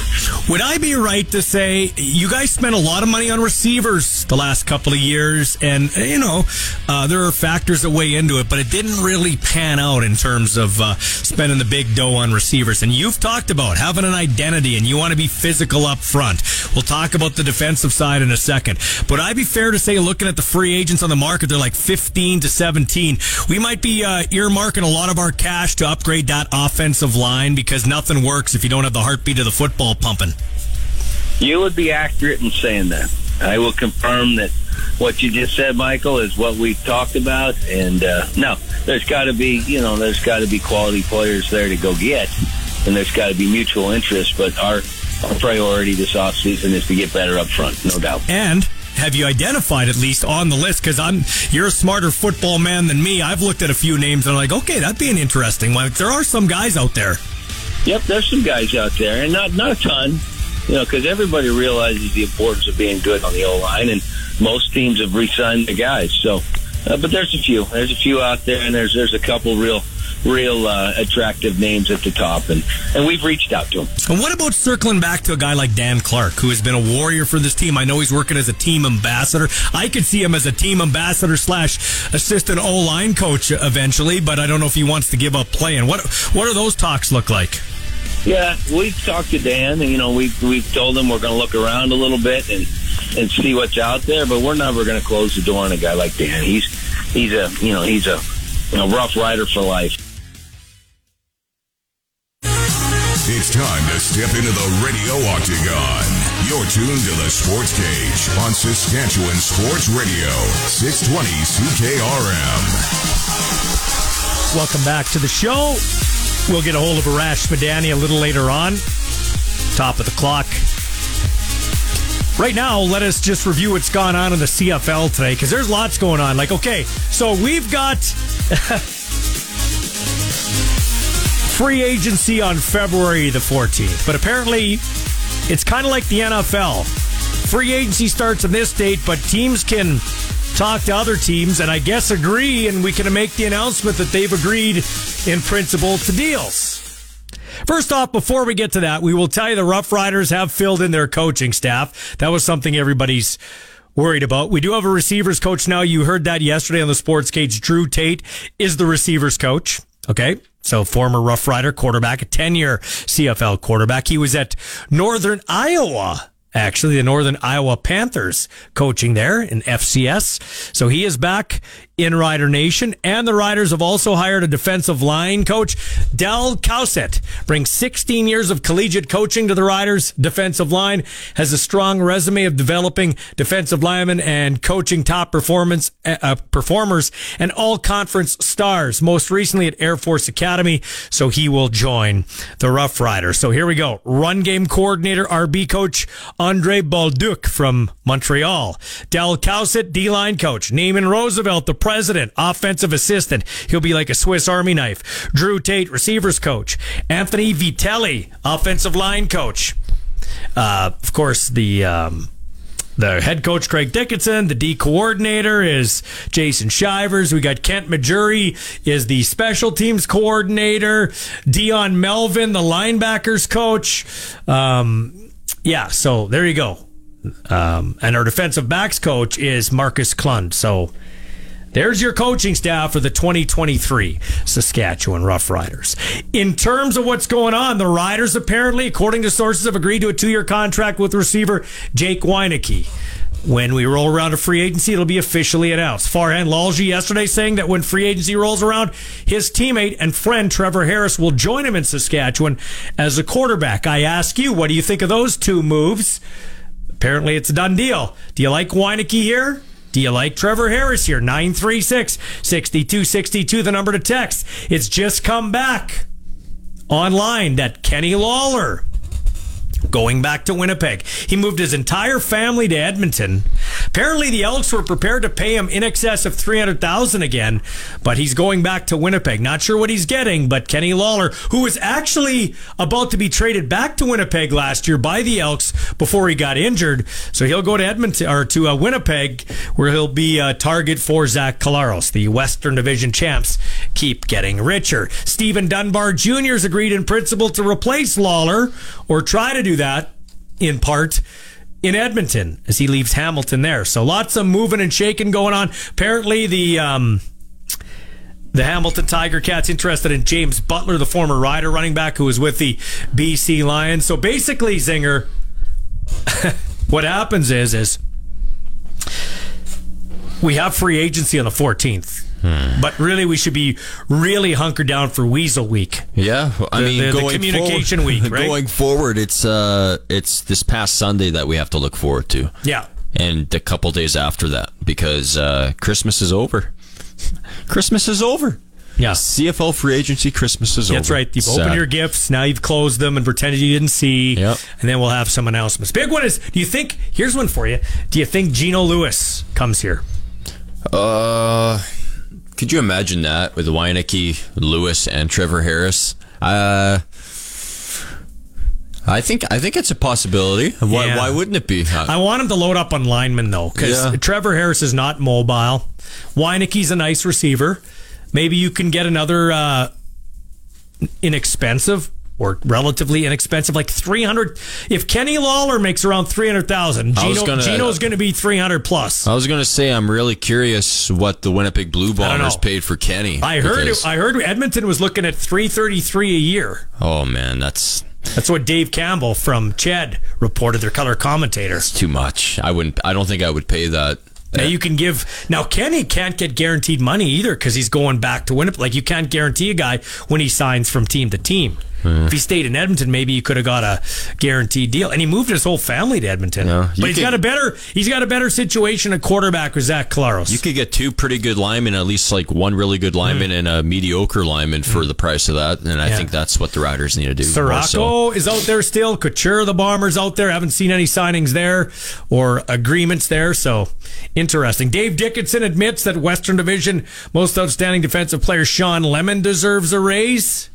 See where he lands. I know a couple of people have speculated he'd be a nice fit in Saskatchewan at the, at the That would be spot. one hell of a D line. Away from, uh, you know, now that uh, AC Leonard's moved back to Edmonton.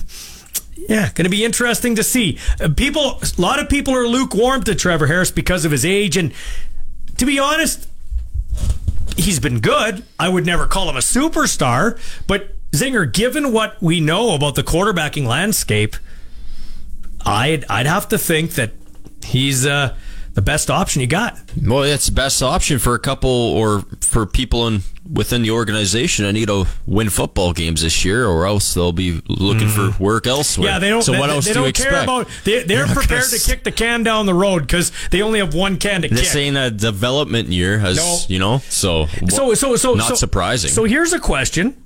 I'll ask it of the fans. 936 6262. I've got my own opinion, but I will ask you at 936 6262. A West Division crossbar away from making a, Grey Cup appearance in 2019. Five forced turnovers in Winnipeg where you probably outplayed the Bombers, but your offense couldn't punch it in. Some of it Cody's fault, some of it some of the receivers' fault, some uh, defensive letdowns in that game. Didn't make it to the Grey Cup. Then a debacle of a season last year. In order to retain this leadership, O'Day, Dickenson, maybe Reynolds, but O'Day and Dickenson. In your opinion, as a fan, what do they have to do this year? Like, what is is it Grey Cup or bust? Is it West Final or bust? Are you happy if they have a competitive year and make it to the playoffs? Maybe win one playoff game. What is it for you? 936 6262. You can call that number. You can call 1 767 0620 toll free, or you could text the text line 936 6262. Uh, we got a phone ringing there. You could answer the phone there, Zinger, and just line it up there. Um, we still got Bob Stauffer coming, and uh, Arash Madani will join us at uh, 505. Um, and Luke Mulliter joins us in studio. Do we got.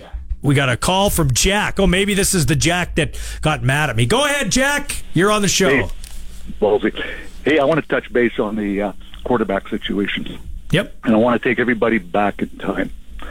1987, 88. Mm-hmm. Remember the quarterback arrangement then?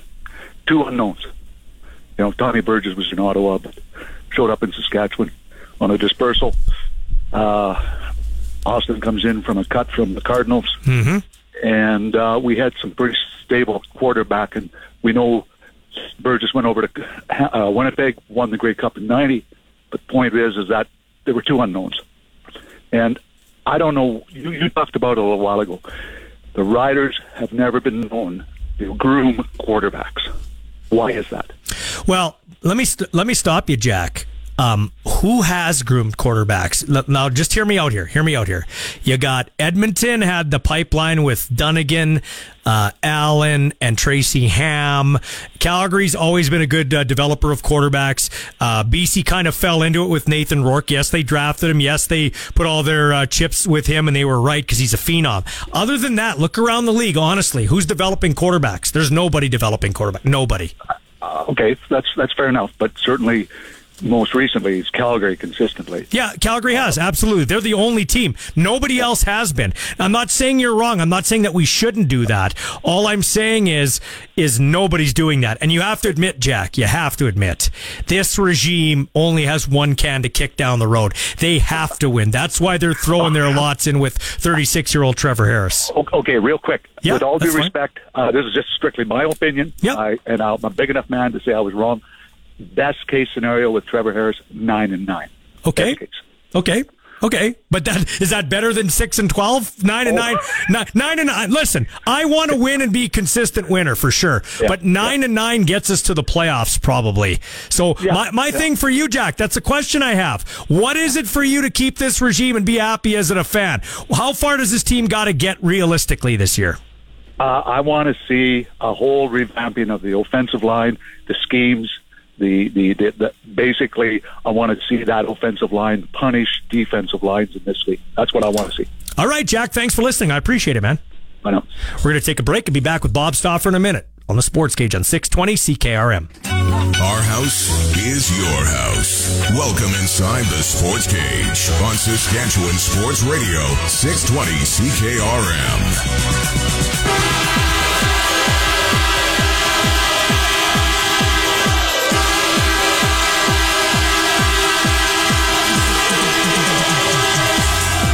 All right, we're joining our next guest, Bob Stauffer, the color commentator in the Edmonton Oilers radio network from Detroit, Michigan. The Oilers back from their All Star break. Spirits must be pretty high around there. This team is uh, rolling right now. No, it's uh, Michael. It's going good. Obviously, you know the Oilers were seven zero oh and one before the break, and you had the situation with Matt Berlin going in because Stu Skinner was sick, and that was an interesting storyline. And then Skinner did get the opportunity to join Connor McDavid and Leon Draisaitl in the All Star game, and the reality of the situation is the Oilers are in a group of five other teams, or four other teams, five teams within five points of one another for top spot. And Edmonton right now appears to be playing the best hockey of those teams and has kind of survived a scenario where they had four of their top 10 forwards out of the lineup when Evander Kane, Kailer Yamamoto, uh, Ryan McLeod, and Warren Foegele were out. So, uh, spirits are up. I mean, it's interesting. We're here in Detroit.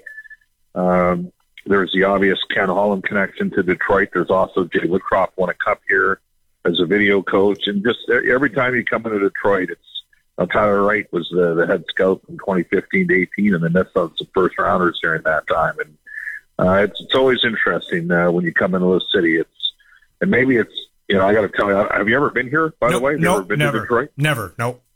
Yeah, it's you know at one time I think their population was 1.8 million in Greater Detroit. They're probably down about seven hundred and fifty to eight hundred thousand dollars. They're trying to rebuild. I really noticed uh, last year when we came in here just the difference, uh, the impact that the pandemic had had, and that's in a city with a declining population base. So, you know, they got a brand new building. Uh, the Red Wings under Steve Yzerman, he's an aggressive guy. They got huge cap space to keep beating the good teams and losing the bad teams. And the Oilers are looking to build on a 7-0 1 run that they had before we got to the uh, All Star break. And speaking of the All Star break, uh, thought it was a neat moment. A lot of people liked it. Kids always win. Ovechkin's kid going down the middle. Ovechkin on one side, Crosby on the other. They score on a flopping Luongo, or the kid does. And Hasek comes out and said the NHL, it's a heinous act and they should pay. Can we, can we, I said this on my show a couple days ago. Can we just not make everything about politics? Can we just uh, enjoy probably one of the best moments, and there were only a few of them at the All Star weekend? Like, Hasek, you're a clown. Oh man, it's uh, it's it's crazy times out there, right? Like uh, the it, it's kind of like if you don't have the right, like we're supposed to be talking about sports, and you know it's funny on my Twitter account. I don't I don't know if you follow me, but yes, I only of course I do. Tweet about I only tweet about hockey. I only tweet about the Oilers. When I tweeted about uh, Edmonton was pursuing the bubble, and they ended up ultimately getting it right to the Stanley Cup final as you know, in 1920, the only reason why I put the numbers out was to show how low the uh, you know the death rates were and you know uh, the rates were in the province of Alberta at that time. And of course, we have a profound advantage over several other jurisdictions just based on population density. But uh, it's it's tricky. Uh, I, I well, my point, my, like, listen, listen, Bob. My point isn't to to uh, condone what Putin's doing in in the Ukraine and, I, and the deaths. It's, it's totally like it's it's a fun yeah. moment with. It's not the kid's fault. His dad's friends with Putin. Yeah, no, no, no, no. It's it's it's hey. I mean, if, if there's there's a, there's a lot of different ways to look at a lot of different things. The one thing I would say is I'm not sure critical thought is an emphasis on our campuses anymore. Okay. Yep. And when I went to university in the late 80s and early 90s, I will tell you that I found some of the more narrow minded people to be far to the right. And today, and this might upset a percentage of your listeners, I find some of the more narrow-minded people out there further to the left, mm. and not everything has to be a political debate and discussion. Well, much like your Twitter account, let's get back to hockey. I shudder to think where the Oilers would be without Stuart Skinner. Like he's got to be in the running for Rookie of the Year, maybe a distant third. Uh, Beniers is pretty good, Power's pretty good, but I tell you what, if Stuart Skinner's not there for Edmonton, they're not in one of those playoff spots. Well, Logan Thompson is also a rookie with Vegas, and it's interesting because Stuart Skinner beat Logan Thompson in the Pacific uh, Division. They were the one division that had a playoff in the American Hockey League uh, in 2021. So, uh, 100%. It's it's. Uh, I think there's a good chance Jack Campbell's going to start tonight, and we're going to see Skinner going head to head against Carter Hart mm. Thursday when we're in Philadelphia. And as you know, back in 12-13 in the lockout year, Carter Hart is from Sherwood Park, and Stuart Skinner is from the Southside Athletic Club. That's the same athletic club that I played for. And I went and saw those guys play on uh, uh, a couple Sunday nights in the fall when the Oilers obviously weren't playing because of the lockout. And think of, I don't think we were that surprised with Hart based on his junior career that he was going to, you know, get to where he's got to. Now he had two poor years. and Now he's had him in a good year. He's back to 9-11 save percentage. But Skinner has been a, a wonderful story and a great story for the Oilers, who haven't really done a terrific job of drafting and developing goaltenders it looks like they've got an emerging star in between the pipes. So, what are they going to do in terms of uh, before the trade deadline here? What are you hearing? What are your, what's your hunch? Well, we're 24 days away. They're going to have to do something here in the next three to four days because Kailer Yamamoto is going to be available uh, to come off of LTIR this weekend in order to get him activated. And he scored 20 goals last year, and he's a favorite of Connor McDavid and Leon Draisaitl's. The Oilers are going to have to move some cap space out. So you're going to see a move here probably in the next three or four days. Uh, maybe they have to put a player on waivers. Maybe there's a small trade that they can do. Um, I would suggest to you that it's my belief that this is ultimately going to be a buyer's market, and you may see a fair. I, I hate over promising and under delivering, but I, I mean the Oilers are going to do something no matter what. I'd say at minimum they'll add another forward, but uh, there might be a bigger play coming, uh, and we'll we'll have more information as you get closer to the deadline but I do think it's going to be a buyer's and not a seller's market. Interesting. Okay, so I look at this Super Bowl, Bob Stauffer, and I'll get your prediction in a second, but I want to tie it into hockey here. Uh, Philadelphia is the best team across the board, except for maybe at the quarter. Well, not maybe, except at the quarterback position and the coaching position. I, I, I want to pick Philadelphia. In fact, I have laid money on Philadelphia, but I'm not overly confident about it because of the Andy Reid, Patrick Mahomes factor. When you have the best player and good coaching, it can take you a long way. How you you guys have the best player in Connor McDavid, but how much has Jay Woodcroft and his coaching helped here to turn things around? Well, definitely the coaches played a factor, but yeah, I, I look at health of players being a factor as well. And what's the line at right now? Uh, one and a half Eagles. points for the Eagles. It's basically a pick 'em game. It's a yeah. So to me, even though I got great respect for Andy Reid in case he's always there, Mahomes, if he's hundred percent healthy, I think might be the best player in the league. I I just think back to when Edmonton played Colorado last year. Uh, Leon Draisaitl was on one knee, and Darnell Nurse had a torn uh, hip labrum, and that to me was a concern, like that the Oilers were going to be significantly challenged because Colorado had a deeper and better team, and two of Edmonton's top three players that play the most were hurt, and it became too much. Like, had those guys been healthy, maybe the Oilers lose the series in five or six instead of four. Don't forget Edmonton lost game four in overtime. Right. And there were some plays in that series that, at key times where if their two of their top three guys were going. So I'm looking at. I mean, I I got to tell you, I thought the Chiefs were beatable in the AFC Championship game. Well, the refs handed them. Refs handed them that game. There's no doubt about it. And and the Bengals didn't get it done. Right. So so I, I'm I'm here to tell you, I actually don't think it's going to be close. I think Oh, the wow. Eagles are going to win.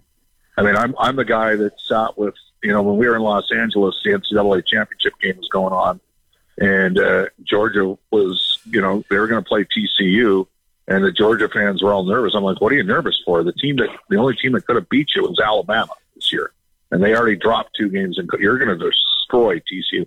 It would not surprise me if the Eagles win that game by 13 points or more. They're, they're way better. Like I know KC's got a good D line, but the Eagles are good on the offensive and defensive line, and the Bengals' offensive line was banged up. Like Philadelphia is strong in the box, and in specifically in American football, if you've got the better offensive and defensive lines, you usually win. Like, and, and maybe you can make an argument. You know what I would say 30 years ago in the CFL, it, it wasn't as important as maybe now because I just don't think the same caliber of skill players available in the CFL that it was 30 years ago. Because 30 years ago, guys like Jalen Hurts and Patrick Mahomes were having to. By the way, Patrick Mahomes lived in Edmonton. You know, when his dad was pitching in Edmonton in AAA baseball. Um, you know, now Lamar Jackson would have had to have proven himself first in the CFL before going to the NFL, just like Warren Moon did. CFL doesn't have those quarterbacks anymore because they go right to the NFL. I'm, I think the Eagles are going to win by basically two touchdowns. I'm serious. I just, I think they're better. I think they're deeper. Um, and I, and I, Jalen Hurts, I know he's coming off a bit of a shoulder tweak, but he can, he, he they can they can manage the. They get great starts, and how many times have they been walloping teams early in the games? It, again, I think the Eagles win by two touchdowns, by 13 plus points. Good. You made me feel good about my $50 bet. This has been a great segment. We touched on politics and had a snicker. We talked hockey and football. I can't get any better. One stop shopping with Bob Stauffer. Enjoy the game tonight. I'll chat. Thanks for your time, Michael. Take care. Sports talk lives here. Welcome to another hour of the Sports Cage with your host, Michael Ball. Show is brought to you by our great friends over there at Saskatchewan Lotteries, the main fundraiser for over 12,000 sport, culture, and recreation groups. You can uh, send us text message via the Capital uh, Ford Lincoln text line, corner of Rochdale and Pasqua, number one Ford dealership in the province, 936- 6262, the number to text. We got some text. Let's get to a couple of these right now. I was asking you, we had Jack call in. He wants to see a punishing O line. That's what he wants to see this year. I ask, what will appease you as a Rider fan and make you happy to the point where you're like, okay, let's carry forward, keep everything in place, meaning no changes at coach or GM or anything like that. Jeff says solidly in a playoff spot by Labor Day or heads roll. That's what he says. Brent says coach, GM, and president need a West final appearance or clean house. Nothing against Dickenson, but O'Day and Reynolds have let this go too long. No more chances. From Leonard, at least they have to get us back into the playoffs, this GM and coaching staff. And from Cam at 936 6262. Hi, I love the show. Great listening. Awesome. Glad you're listening. Signing Trevor Harris is a clear indication that Jo and Dickey are focused only on 2023. Uh, no kidding, Cam. They have to. They have to win to keep their job. Let's be honest. If they planned long term, they should have pers- uh, pursued Prukop to steal young, mobile talent away from the Winnipeg Blue Bombers. Harris needs a much better offensive line than we had in 2022. Without that, He's dead meat. Keep the text coming at 936 6262, the number to text. Do you have something you want to add? No, I was just grinning when I heard Prukop. I was like, uh, that's. He's I- third down specialist. Yeah, come on, come on. It's Yeah. Dakota Prukop. Yeah, come on. Give me a break. Give me a break. Anyway, uh, it's fine. Everybody's entitled to their opinion. Uh, let's go to this. Time now for Coast to Coast with Arash Madani, our weekly chat with a guy who has covered it all from Hockey Night in Canada, the Olympics, World Series Baseball, and everything in between. This is Coast to Coast with Arash Madani. who is live from the Super Bowl, and we'll get to uh, Rash and your Super Bowl talk in a second. First, Rash, I want to roll this clip. Apparently, it's been reported that when the free agency actually starts, although it feels like it has, Trevor Harris will be the quarterback of the Riders. When we had him on last week, it kind of sounded like he, he wanted to be here the environment is always set really well, especially when the Riders are winning. And when the Riders are winning, it, it that place gets rocking. And you know, when you have a night game and they play to bring them out uh, as an opposing team, like that gets me hyped, man. Like uh, you can kind of feel the stadium rumble. Yeah, so he'll probably have it rumbling for number seven, Trevor Harris, not number seven, Cody Fajardo. We welcome in Arash Madani from Sportsnet. Apparently, Jake Wieneke is signing too. Free agency isn't really free agency; it's the cheaters' week, and that's when all the deals are done. Your thoughts on on um, Harris and Wieneke, if it does indeed happen, coming to Saskatchewan? Well, Ballsy, didn't you and I talk about this the day Bo Levi went?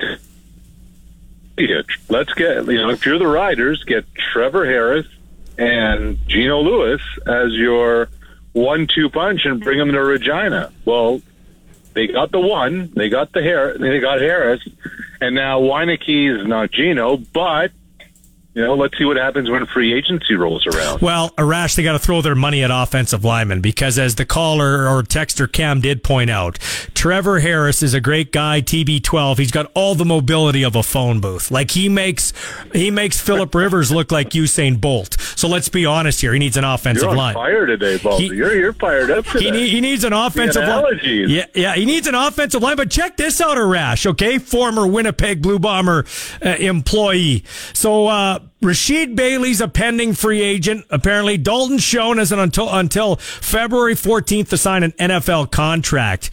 But check out this receiving core, man. Uh, if Bailey comes back, they've got Demski in the fold. Uh, they've got uh, Grant, Janarion Grant, Schoen, Wolitarsky, and Lawler and Ellingson still out there. Like they have a plethora of weapons for Collaros. Yeah, they do. They do. And so, look, it's the West is an arms race, Ballsy, and it has been for quite some time. So you better join them. You know, you, you can't you can't hide from it. They've been the class of the West Division for the last three seasons, and so you got to go get better. You got to go upgrade. And look, they the Bombers got very fortunate that Schoen showed up and did what he did out of the gate. Let's be real. Yep. So you got to find guys, but you also have to pay guys. And the Bombers went out and paid Demski.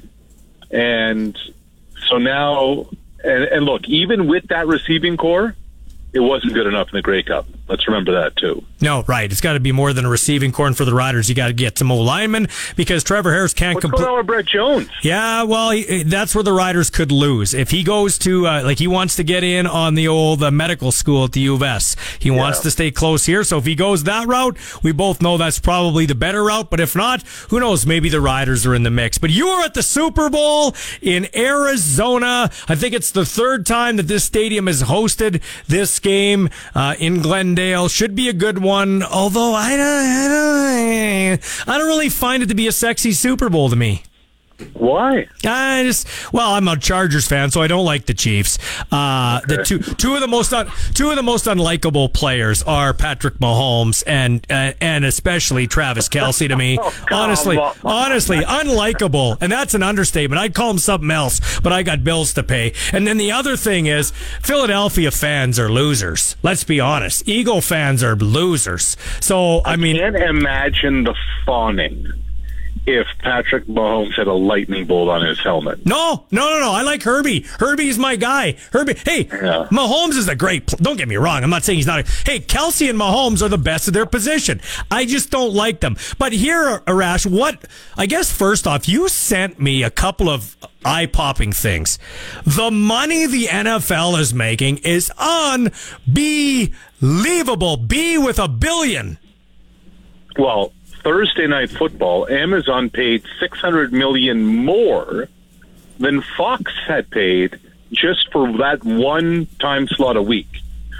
Uh, NBC Sunday Night Football deal is up another half billion dollars, one billion dollars for one game a week. ESPN is investing three quarters of a billion dollars more for one game a week on Monday night. Like Ballsy, if there's anything that COVID really taught us about sports, is that look, first of all, we know that owners aren't they're not philanthropists. They're not out here for anything other than, you know, their own pocketbooks. But these owners were willing to play in front of nobody. You know, you have 80,000 seat stadiums. Before you sold a ticket or a parking spot or a suite or a Pepsi or a popcorn or a beer or a t shirt, these owners are making $300 million off the broadcast agreement. And the salary cap is $233 million. Yeah, that is pretty that, good, that's pretty good business if you can get into it. That's unbelievable. Uh, Arash, the other thing you sent me today, uh, under the category stats are deceiving or stats lie, okay? Um, okay. The most playoff wins in the first six seasons, okay? Now, the stats don't lie here, they're the stats. Patrick Mahomes has 10 playoff wins to tie Tom Brady. and then and then right there, with most playoff wins in first six seasons, Joe Flacco. now I got to correct you here, my man. That's not a stat. Like to me, yards are stats. Yeah, it's to a me, fact. It's a fact. Yeah. Percentage is a, like you know what Herm Edwards say. You play to win the game. Hello, you. I mean, it's about playoff win. Yeah, but come and, on, man. Come on, man. Come on. Come on. Come on. Come on. Come on. Joe Flacco, you, the only way he'd be in the same row as Patrick Mahomes or Tom Brady is if he accidentally parked his car next to theirs in a stadium parking lot. Well, I'm going to tell you this. I'm going to tell you this. Joe Flacco has as many Super Bowl appearances as precious little Aaron Rodgers.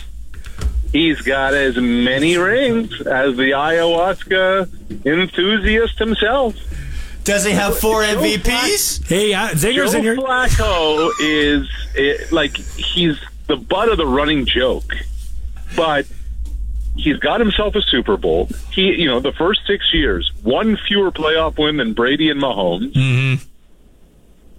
Got himself paid, like Yeah. in a in a prove it year, show me year, contract walk year. He got it, and the career longevity. Like he started a few games in the NFL this year, more than ten years after winning a Super Bowl. Yeah, you know, and, and I'm not disagreeing with you. You're making a you're making a nice point there, but I'll tell you this right now. You give me Joe Montana in a Super Bowl against anybody else ever. Like I don't care Brady, Mahomes, Flacco, anybody. Joe Montana is the greatest Super Bowl quarterback of all time, and I stand by it. Yeah, I'm not. Um, to me, Tom Brady is, and I'm no fan of Brady's. But in his first, not in his first year as a starting quarterback against the greatest show on turf, when everybody in the stadium is saying "take a knee," including John Madden, Tom Brady's just whizzing down the field, you know, hitting bullets all over the place, and the Patriots walk it off with a Vinatieri field goal. Tom's got seven rings. You know, um, Hey, here's a storyline I'm looking forward to, and we'll get into more of it on Thursday because you'll you'll dive deeper. You have to be sad for Greg Olsen. This guy has become the smartest, funniest, most intelligent football analyst. Better than Tony Romo, way better than Tony Romo, better than Troy Aikman, and he's out after this Super Bowl because Brady's in. Now, my goodness. No, now Tom told Colin Cowherd he's not going to get into the booth until 2024. So it sounds like Olsen gets one more year working with Kevin Burkhardt. But here's the measure of a great analyst. He informs you, he entertains you, and he most of all, and this is what I tell a lot of former athletes, is he turns football into English like you can tell me all about the double gap blitz and the stunt and you know d- mm-hmm. show off all your vocabulary and you're not going to impress me because I have no idea what you're talking about. And what Greg Olsen's able to do is he'll say, look at what they do here on the seal. And what that does is this or that. And he's, he's an exceptional illustrator of what we're watching on our screen, and he explains the how and the why as well as anybody else does. Arash, this has been fun. We're going to dive a little deeper on Thursday. Thanks for your time. Uh, continued uh, success and enjoy Arizona. I will give your very best to Patrick Mahomes tomorrow. Do that, please. Thanks, man. Okay. I appreciate it. That is awesome. Uh, Rash Madani joining us for Smart Investing Solutions. Be smart with your money. Give Brian Golly a call at Smart Investing Solutions, 546-2533. Back with some LIT talk in a moment on the Sports Cage on 620 CKRM. Talking sports on your way home. This is the Sports Cage on Sports Radio 620 CKRM. Here comes Lafreniere. Zadorov gets back. Lafreniere, the pass. Save Markstrom. Lafreniere. Scores!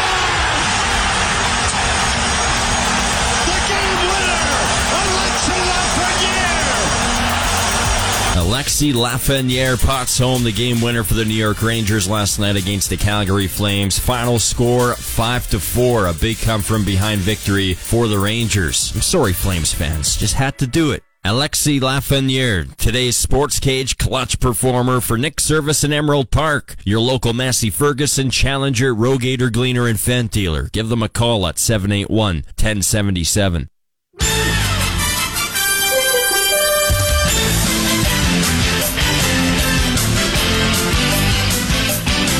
All right, the show is brought to you by Saskatchewan Lotteries, the main fundraiser for over 12,000 sport, culture, and recreation groups. You can weigh in on all the sports topics or any other topic you want to weigh in on at 936 6262. And all our guests come to you via the Western Pizza Hotline. Let's head out and talk some high school basketball. We just had the RIT in town. That was the junior basketball tournament up in Northwest Regina, uh, the Rochdale Invitational Tournament. And now we got the granddaddy of them all, as Keith Jackson used to say. He said it better than me, but that's what he said. It's the LIT and longtime teacher Troy Casper there. He's been the director for over 10 years. Welcome to the show, Troy. Morning, Baldy. How are you? Good, man. So, uh, a big tournament. It's kind of, it's interesting because what this, well, you tell the people, how long has this tournament been around for? It's kind of, kind of a couple of different things going on here. Well, it's been, you know, it's, it's been 71 years since we hosted. 53 was the first year. But because the, you know, the last two years, we really, 2021, there was nothing. 2022, we had a commodified, like 14, but it wasn't really LIT. It didn't have stu- as much student involvement. There's no special guests, no bank. It, there's no t- teams from out of the city. It was just, it just was a, a tournament for it's just some some local you know local schools. But this so this is the 69th version of the actual tournament that we have ran, and it's uh it's an exciting event. We can't wait for it. Now, I haven't been to an LIT since it was the old gym. What am I missing with the new Yeah. gym, man? What am I missing? You know what? Hey, you can still check out the old gym. We we actually have games because it's uh 18 girls, 18 guys. Uh, we use we use both gyms all all weekend long, which is great. So. It's it's still around. It's still going, but you just gain space. That's all. You, that's all you. That's all you do. You you actually gain space. Mhm. Um, big, beautiful gym, uh, old, great gym. Like, you kind of get the best of both worlds when you get to get in there because that old gym is super loud and super tight, right? So, What other festivities we got going? I believe it starts on Thursday, but what kind of uh, pomp and pageantry is around the big tourney? well, you know, we have we have a kind of media conference with our student body and some of the coaches and things like that here on Wednesday at uh, at ten fifteen, and then we have our, our pep rally goes at ten a.m. on on Thursday with uh, all the teams will be here, all the coaches, all our student body. It's a fun time. And then we have, you know what, games start literally on, at like Thursday afternoon, 12, 12.30. They are, sorry, 12 o'clock they go. and we are uh, we're rolling. All tickets, you know, all the tickets can be uh, bought at the door now. Uh, we had our public sale last weekend, but there's still some still some tickets left. But they will go by Thursday night. They're probably going to go. So you're probably going to want to get get the tickets early if you can. Yeah, and Troy Casper, what's that hot ticket price worth? You know what? The weekend passes, there's day passes for ten bucks, and then there's weekend passes for twenty five for the whole weekend. And then there's actually there's there's you know pri- prices for under thirteen years old and and things like that. So I think that fifteen dollars I think is what they are for the weekend for under under thirteen or twelve and under. Now, uh, tell us the Regina team's involved. Obviously, Luther, but who else? Yeah. Yeah, we've got our own school, and then we have, uh, you know, it's a, it's a different kind of year. There's, there's a lot of parity in Regina now. So we have the Riffel girls and guys coming, which is great. Nice. Uh, we, we have the Miller boys, and we have the Winston Knoll girls from Regina. So it's uh, some new teams, some great teams. It's, there's a lot of parity in this province, actually, and we have great teams coming. Walter Murray, Holy Cross, like they're all coming. And what about out of province teams? Yeah, so that's we have we have Alberta Harry Ainley from Edmonton. Then we have two we have great teams from Southern Alberta, which is uh, the Raymond Comets and, and Magrath Canada's and Zenith. And then we have the sister the sister boys who won it. Uh, uh, let me think here. That was in 2017, I think. and uh, we also have the Dakota Lancer number one number one in, in Manitoba girls coming. Troy, you're a teacher for like 25 years. Like I said at the start of this interview, you've been doing this for over a decade. Was basketball your first love? You know what? Believe it or not, I was a, I was a football guy. Yeah. I remember you, you and I coached football at That's O'Neill right, yes. 26 years ago together, Yeah, right? yeah, so, yeah. So that I love. I've been coaching football for 30 years already. Uh, I love, you know what? I love high school sports, and this is just this is just part of it. I, I coached basketball for many years, and I've coached baseball and hockey, and you name it. I've coached it all. So it's just you know, high school sport and youth sport, amateur sport is uh is a big deal to me, and I like I love watching our multi sport athletes and these kids that are just geared to go and, and give everything they have. So it's fun to watch. We're around the same age. I might be a little bit Yeah. older, but d- does this, you know, I watch my son play football now. It keeps me young, Yeah. right? Watch Yeah. the Riders play. They're young kids already, and it keeps me young. Does this keep you young, Troy? Yeah, you know what? It's. I mean, I played in it. I've been around it as a student. I played in it.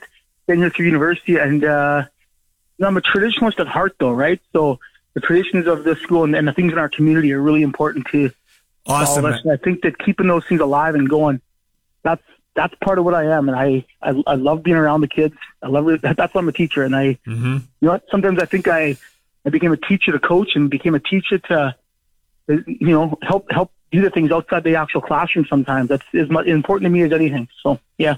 Well, man, it's been great uh, knowing you all these years back when we coached together, and it's good That's to see. Yeah, and it's a good good to see that you're continuing to make a positive impact in the community. At least one of us is. yeah, you know, we can't do it without the, without the media. Like, no one knows it really happens without all you guys, without social media, without this stuff. And and you know, the media in, in Regina, you guys have always been here for us uh, year in year out and helping us. So it's uh, and helping all the schools like RIT last weekend, and Mm-hmm. it makes a big difference. It makes a big difference knowing that we have people involved, and that's that's huge for our kids. Well, you- you It- always- it, actually gives them a platform, Baldy. Yeah, well, that's that's always been my mandate. Whether I'm doing my podcast, growing the game with Ballsy, or right here on the Sports Cage now on a bigger platform, you've always got a spot here, Troy. Take care, my friend. All right, bye. Thanks so much. See ya. It's 531 with the sports ticker, and it's for Busy Bee Overhead. Busy Bee will repair or replace your residential or commercial garage door so you don't get stuck in or out. Catch the buzz. Busy Bee Doors, the garage door specialists. And check this out. A study conducted by Sports Tourism Canada has indicated that the 57th Vanier Cup generated a $2.4 million economic impact for its host city of London, Ontario. The Laval Rouge et Or defeated the Saskatchewan Huskies 30 to 24 at Western Alumni Stadium. LeBron James, hey, he's 36 points away from the NBA all-time scoring record. The Lakers take on the OKC Thunder tonight at 9 p.m. LeBron James on the verge of passing Kareem Abdul-Jabbar.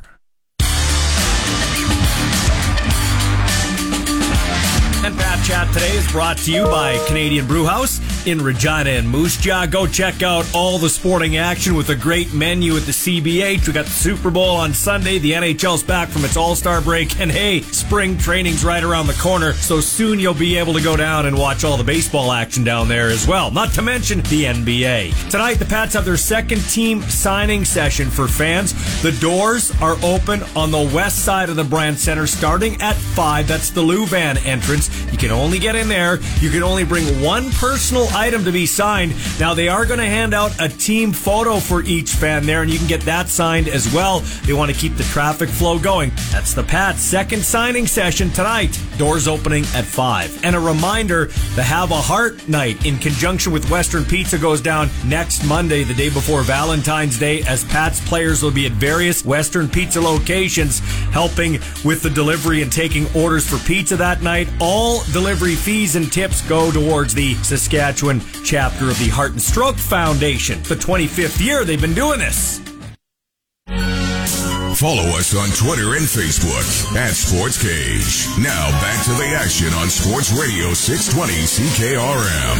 The show is brought to you by Saskatchewan Lotteries. We're in studio with our buddy Luke Muller, color commentator on the Rough Rider Radio Network. This segment very popular last time he was in here because his son Luther was here, but Luther is too busy now signing autographs Oh, yeah. and going on a casino tour Yeah, he's big after time that. now. eh? Yeah, no, he's straight to TV now. He doesn't want. He doesn't And want Lee, anything I bet you he talked all the way home when he was Oh, here. he did, man. It was so awesome. He was talking about about it all the way home. And then when we got home, he was talking. And then the next day, he was talking about it, and he was like, he's like, when you go on the radio. And uh, yeah, he, you know what I mean. So He'll yeah. be on a broadcast with us. Well, judging by the fans, that he he they'll want him to replace better, us. yeah. Yeah, Yeah, he'd do better. Okay, so I'm going to bring this up. Here's a question. First of all, speaking of greatness, the doors are open now. The West Side doors at the Brandt Center for the the Pats signing. Okay, everybody is lined up to get autographs. And let's be honest, from Connor Bedard, you gotta you gotta tip your cap. You know, you, we were talking off air. LeBron James has been in the spotlight since he's been 16. Yeah, yeah. This guy is generational. Yeah. The next one, and the way he's carried himself. A kudos to Connor Bedard and, uh, by extension, his parents. Uh, I'm really glad you said that because the, the young man has clearly been raised right. I think Mm. his parents have done a great job. They seem like uh, you know from every story I've heard about his parents, Yeah. they seem that like they've been they've been keeping him humble, but it's not like the forced keeping him humble. It's just they're a good Mm-hmm. close knit family with good morals, good values, good uh, good character about him. So yeah, I think that you know he's a guy that's that's probably set up for a little bit of success. I mean, I think that being down here, although there's a huge spotlight him on on, on the dub here, right? Mm. Like I think it the attention would probably be a little bit worse if he was out east in one of those Quebec leagues, right? They'd Yeah. be all over him there. I think this is a good sort of ascension into the next into the next level where he's going. So, speaking of greatness, LeBron James is about to pass Kareem Abdul-Jabbar. You and I are both Kobe guys. I'm not Yeah. a big LeBron Yeah. guy because he's jumped around from team to team. Yeah. Cody stayed. Uh, Kobe stayed in one spot. Uh, but listen, I think I said this last week. I want your opinion. Mm-hmm. Tom Brady's just retired. He's the goat in terms of quarterbacking. I think the greatest player to play football, in my opinion, was Jerry Rice. What he did at the wide receiver spot, given how little receivers touch the ball. Mm-hmm. Yeah. But in terms of Brady and James, who do you think is the best GOAT of all time? Serena Williams. No, between those two, not Serena oh, Williams. Oh, between, oh, Serena. Um, Serena. But, um, but between the both of them, yeah. See, I say It's LeBron. prob- I, I- say LeBron because he's more. He's up and down, physical, up and down, running, jumping. Yeah, I mean, he's like, dude, he's what? How old is he? Like ninety eight right now, and he's still averaging well, he's- like thirty. he'd be you about 30 he's- 30 he's- years old, yeah. that's man. He's out there moving like Tom Brady's protected by a good offensive Yeah. line. He's already like, man, LeBron has been doing, and that's the thing you can appreciate about LeBron is he's been he's been doing it since he hit the league. Yeah. right. Like even though I I compare him to Beyonce, you know, how everybody was talking Yeah. about the Grammys and Beyonce, Beyonce uh, uh, passing, you know, now has the most Grammy awards ever for anybody in the history of the Grammy Awards. You know what award she's never won? What? Album of the Year. Wow. Never won it, and that's like the the That's the al- that's the thing, That's yeah. that's the trophy. Yeah. I, th- I he's he's Beyonce to me because uh, no matter what he does. As great as he is, he's always going to be prepared, uh, be compared to Mike, Yeah. right, and and and a slew of other guys, and you know, and so I think that he is like I I the, the one of the other things I think is that we're really gonna miss him when he's gone. Oh, we- I don't like you him, but we should appreciate I, him. I'm not a LeBron guy. I was a I was a I was a Dennis Rodman guy. I was a Kobe guy. Yeah. right. Um, and yeah, I I I will go to the grave for Kobe Bryant. Yeah. right. Um, but when when LeBron's gone, there's nobody. Mm-hmm. Yeah. There's So- no there's nobody left. I made this statement here uh, with uh, Rash Madani on the phone a few minutes ago. I think the best Super Bowl quarterback of all time is Joe Montana. He doesn't have the most, but he never lost. And he played in an era when you could literally tackle receivers. Well, you know, I mean, there is a guy named Troy Aikman that. Come on, Joe I- I Montana's think better that- than Tom Brady in, in I- Super Bowls. I think that Tom Brady's probably going to go down as the guy. well, he's the right? GOAT in general, but Tom, Yeah. Joe Montana, like, You know who they both? You know they both had a really they they both benefited from really good coaches. Like Yes, they really, did. Hmm. Really innovative, really smart, right? Really game changing coaches that always put both those guys in the. I you know, and I think that for me, I didn't grow up. I hated the 49ers. Yeah. You know what I mean? I so I don't like Joe Montana. You Yeah. know who I don't like? I, I don't like Joe Montana. I don't like Dan Marino. And I don't know why I don't like Dan I Marino. like I just Dan don't Marino. like Dan What a stud. Yeah, you th- I've, I, I've never liked Dan Marino, and I think that uh, I think that uh, I think that for me, it's yeah, it's well, it's Troy Aikman. I get yeah, it. yeah. I th- no, but that's what blocks my love for. By the way- I think I should have a greater appreciation Yeah. for Joe Montana, but I never will because he was a 49er. We'll get to John in a second. Just hang on, John. He wants to talk to both of us. As a cowboy lover, Yeah. I'm I'm not. Whoa, whoa! No, you no, didn't no. mean it like that, guys. No. Dallas Cowboys lover. As a, Yeah. as a Dallas Cowboy lover. Now listen, I we are in the broadcast industry, Yeah. so it is a lot harder than it looks. It it really is. Yeah. Okay, and you've I have to give you respect. You've really come into your own here now, into your fifth year. Thought you, this was your best year ever. Thank you. Appreciate that. But Tony Romo has dropped big time. Has he really? You know, I Awful. see. That's the thing. I I haven't noticed. You know why? Because I always I, I'm always I'm always over there listening to Aikman. You know who else else I think is really good? Greg Olsen. Yes, he I think Greg Olsen's awesome. Yeah, we were just saying that he's going to get punted to the sidelines because because here comes the goat. He's he Brady can do whatever he wants. If Right. it's involved with the NFL, he can literally do whatever. If he, if Brady walked in to Yeah. Fox Studios and said, "I'm now the lead guy," they'd be like, "Sure you are," and then he'd be like, "Oh, by the way, I'm leaving here after, and I'm going to ESPN. I'm going to be the lead Like guy." I like Romo. I like Romo before because Romo not only because he called plays, but he told me he told me what getting them wrong though now. yeah, I know, and he told me what was going to happen. What you did well this year is you didn't predict plays, but you you pick out things that I don't say because you've played. That's what I want for my color guy. Be funny at the right time. Yeah. Don't walk over me. We don't want too many inside stuff, and you got to tell me something that I don't know. And to, and so many times from Tony this year, I'm hearing. I don't know what happened, Jim. I don't know what happened. Yeah, yeah, Well, you should Yeah. know what happened. Yeah, yeah, yeah. Luke Yeah, but- did. Luke did predict Mario Alford. The call of the year. The call. Remember that? You remember Yeah, that? the one time. It's been five years. I've been right That's one good. time. Hey, John's been waiting patiently. He listens to our show and, and the games. Go ahead, John. You're on the uh, uh, show. Hey, Luke. Hey, Bulgy. How you doing? Good, man. Hey, I have to agree with uh, you, Bulgy, on Joe Montana. Sorry, Luke, but uh, Aikman couldn't tie Montana's shoes on his best day. This is ridiculous. Take John off the air. I'm tired of this What do you- what do you- blasphemy. what do you- what do you I got? told you the other day, Luke, you want to cut me off? What what what else you got, John? yeah, just uh, I heard that the uh, Riders are supposedly going to try and uh, sign Trevor Harris. Yeah, you know what, John? Uh, Luke's uh, Luke's headset's cutting out, so we're just going to uh, carry on. We'll address that here. So, Luke, Yeah. uh, John asked about Trevor Harris. Yeah. Trevor Harris. Now, this is the thing we got to talk about first, John, and it's a good point. Thanks for bringing that up. Free agency is supposed to start February 14th. Zingers appropriately called this Weasel Week, where you can cheat with Yeah. other players. Yeah. And everybody's now it's like he signed, he signed, he signed. Well, then why are we having a free agency I- day on the I- 14th? I- it's the most Canadian thing ever. They're giving us a, a free agency appetizer, and it's the worst. It's over. It's not. It's like it's like broccoli. Like, It's like nobody you- likes it. Yeah, It's like so Luther stupid. came down, Everything- unwrapped his presents, and wrapped them back up. Yeah, yeah, exactly. And now he doesn't want to come. Now he's occupied when when it's Christmas Day. Like now he's got stuff to do, right? Like it's it's the worst. I, I, I, I don't understand it. I don't understand it. Just if you if you wanted to get some, just move free agency up. Yeah. Like if you were that hard up for it, you don't have to. See, that's the thing. We're over. We overthink. The Canadian Football League overthinks everything. They overthink everything, right? We're, we're overthinking free agency. Just if if you really want to cross some, like get get your guys TSN who who most of them hmm. are down in the Super Bowl, get them hmm. engaged in CFL free agency, hmm. right? Because I haven't heard them talk about it at all, Yeah. right? Except Naylor and Farhan, but I don't think they're down there, right? No, yeah. So so get those guys involved, but move free agency up. Don't create this magical period that because it's not doing what they thought it would create, like some hype. All it's doing is scooping everything. There's going to be nothing. Yeah. When free agency hits, it's going to be like, well, all the major signings have been done, Yeah. and then you're just going to get them. And now the teams are. It's going to make the teams look even worse because now the teams are going to officially announce it on their social feeds, and everybody's like, "Well, dude, I've known this for three weeks." Well, you, you know what I mean? So let's go with uh, what we uh, apparently know. Trevor Harris, the quarterback of the Riders on the 14th. Uh, that's a good signing. I, I mean, people are people on our text line at 93660 We had a caller too, skeptical about signing a 36 year old quarterback. Why can't we develop our own? But Luke, as I pointed out, only Calgary develops quarterbacks. Nobody else in the league is developing quarterbacks. There's nobody else that develops Well, quarterbacks. And and if you think about it, this regime with Jo and Craig Dickenson, they're not into development right now. They're in, they're into getting their contracts extended and getting getting some job security. So this is going to be. I, I don't. Again, we talked about this the last time I was in here. I don't mind Trevor Harris here, but you just have to know who he is as a person. You're not going to get the guys running through a wall for Trevor Harris. So you got to surround him with leaders and leadership so that they can take the brunt of the things that everybody else needs as a unit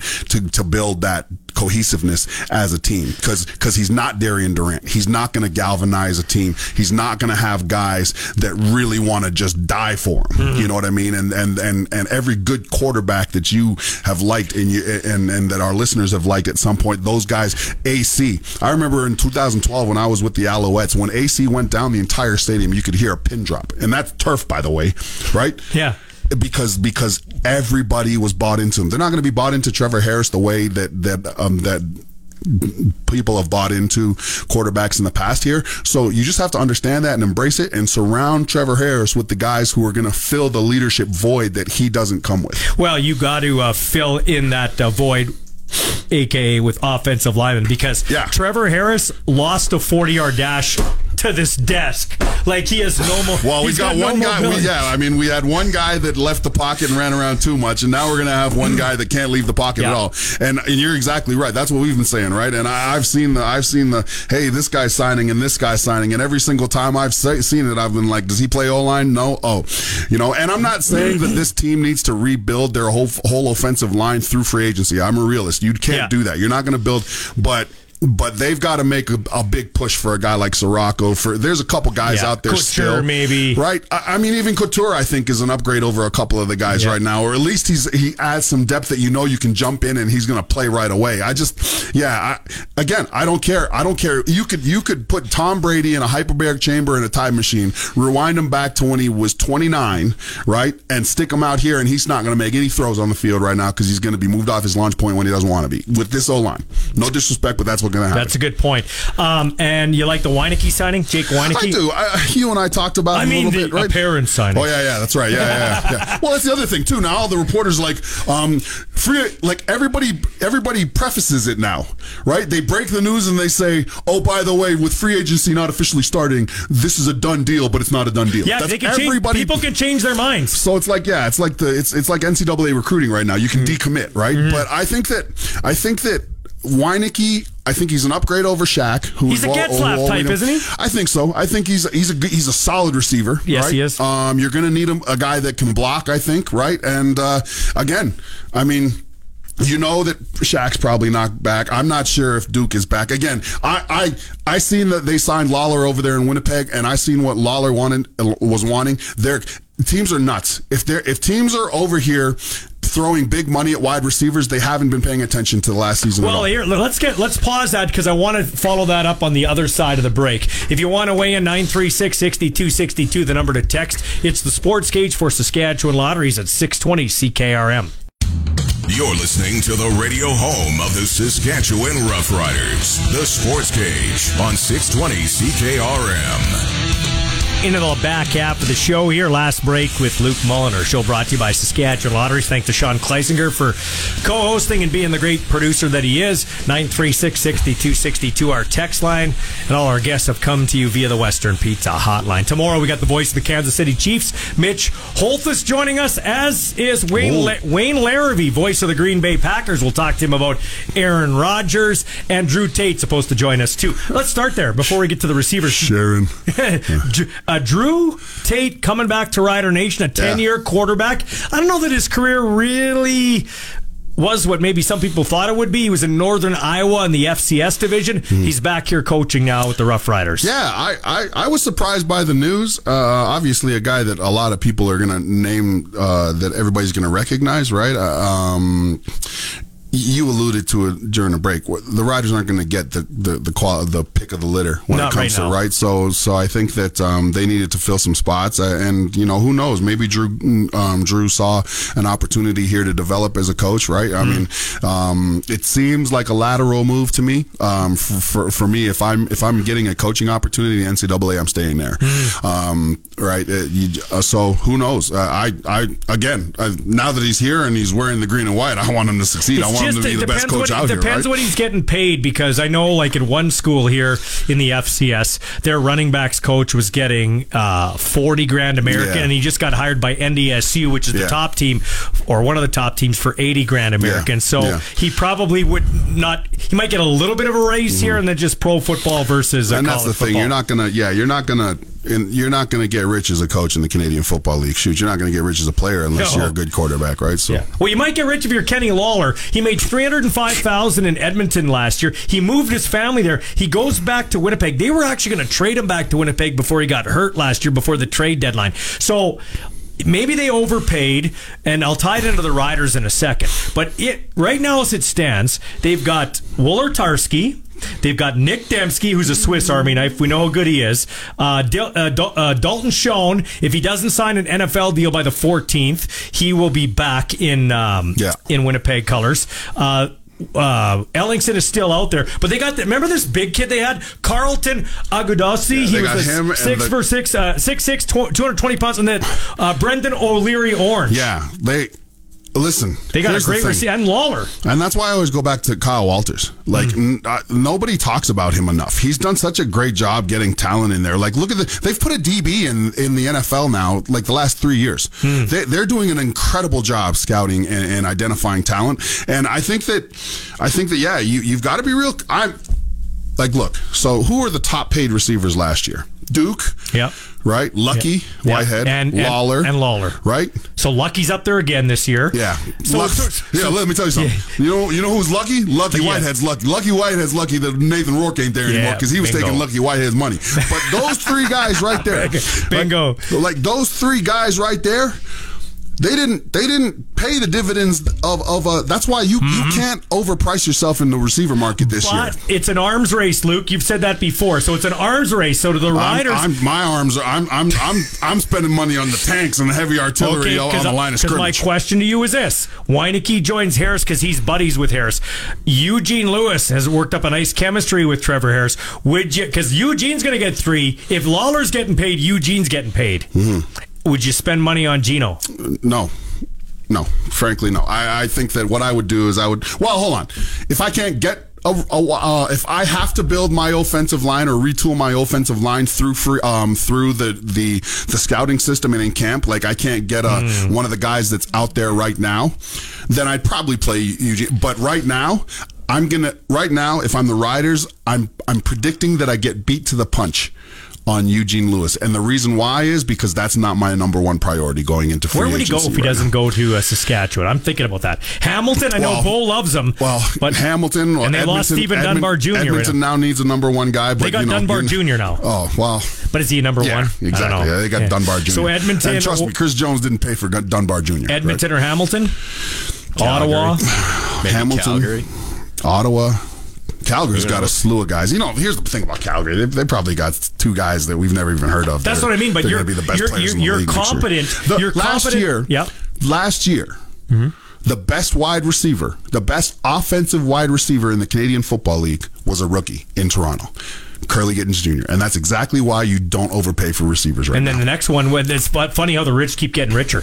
The guy they replaced Kenny Lawler with Schoen was the next guy. Dalton Schoen was that. He was the leading receiver in the league, not leading rookie, There's- leading receiver in the league. I don't I don't know I don't know what Kyle Walters is doing down there, man, but he's doing something right. So here's a question for you: How in the bloody hell doesn't he have an extended contract? That's because because Winnipeg's not like that. They weren't. They didn't do that with. They didn't do that with Richie Hall. They didn't do that with um, with Mike O'Shea. They're just. I I think. I think they're. I think. If if, there was you a G, took- if, there was a GM, up- if there was a GM with job uncertainty, I'd be a little worried that Kyle Walters is out there in the wind. dude. I don't care what GM. Like, there's literally one GM that I'm not retake, uh, replacing Kyle Walters with. Maybe two in this. Chris league. Jones. Chris Jones for sure. Man, I yeah. I you know Neil? McEvoy and BC's Yeah, good. Neil McEvoy and uh, Shawn Burke. I Yeah. like Berkey. Yeah. Berkey's. I Yeah. think Berkey's going to do great. I Yeah. mean, he already did great things. He just didn't have the coaching staff to, to get him across the finish line last year. But he brought in some great talent. Yeah, yeah. I, I, I, I think Kyle Walters is doing a bang up job, man. I mean, it, it teams would be crazy if if he yeah if he slipped and fell off the roster in Winnipeg. I like he, he everybody would want him. So Darius Ciraco would be your number. If you're the GM, he's the guy you're signing next. Well, and I've seen a couple guys off There's the books Couture- already. there's Couture- Couture's out there, I know. Ciraco's out there. Yeah, he's not uh, like. Look, you know, honestly, if if if there's if there's a place where I'm willing to build through training camp and through guys that I'm getting from like the NFL or the or, or some type of system down in Mm-hmm. Yeah. the states, I'm doing that with the tackles. And the Riders have brought a couple guys yeah, in like yeah. that. So so I'm okay with that. Like I'm okay with building our tackles through camp, but I want somebody with experience that's been in that interior three, and Ciraco's a guy. Are you confident it was a down year for or down year and a bit for Evan Johnson, and he can turn it around? What? Well, Evan Johnson had No, no, no. I, listen, you are what you are, right? You don't. You, Mm. and unfortunately, in this business, you don't get down years. Like that just that doesn't happen, right? Like you are what you are on film. I was what I was on film at the end of the day. Jo was what Jo was on film at the end of the day, right? Um, take your favorite player. He is what he right. So that's what you are. There's there's no down years up. There's production wise as a wide receiver and as running back. Mm. You know, you Mm. like you have you you. I mean, you only there's only one football as an offensive Yeah. player. As an offensive lineman, you're out there every snap doing something against somebody, one on one or two on one, right? So like, yeah, was it a down year? No, that was him. That was Evan Johnson. So I mean, what do you? Yeah. Right. If you can, if you, uh, and again, it wasn't just. I don't want to put Evan Johnson on an island. Right. Right. Because it wasn't just Evan Johnson out there. Right. But you, this team needs to make some. That interior three can't be the same. You can build the tackles. I'm fine with, but that interior three can't be the same. Come back next year.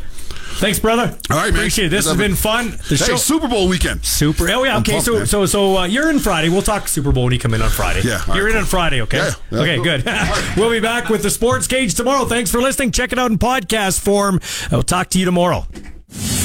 Today's sports Cage has come to a close. Miss a segment? Download or stream the podcast now at sportscage.ca. Get your sports straight from the source. 620 CKRM.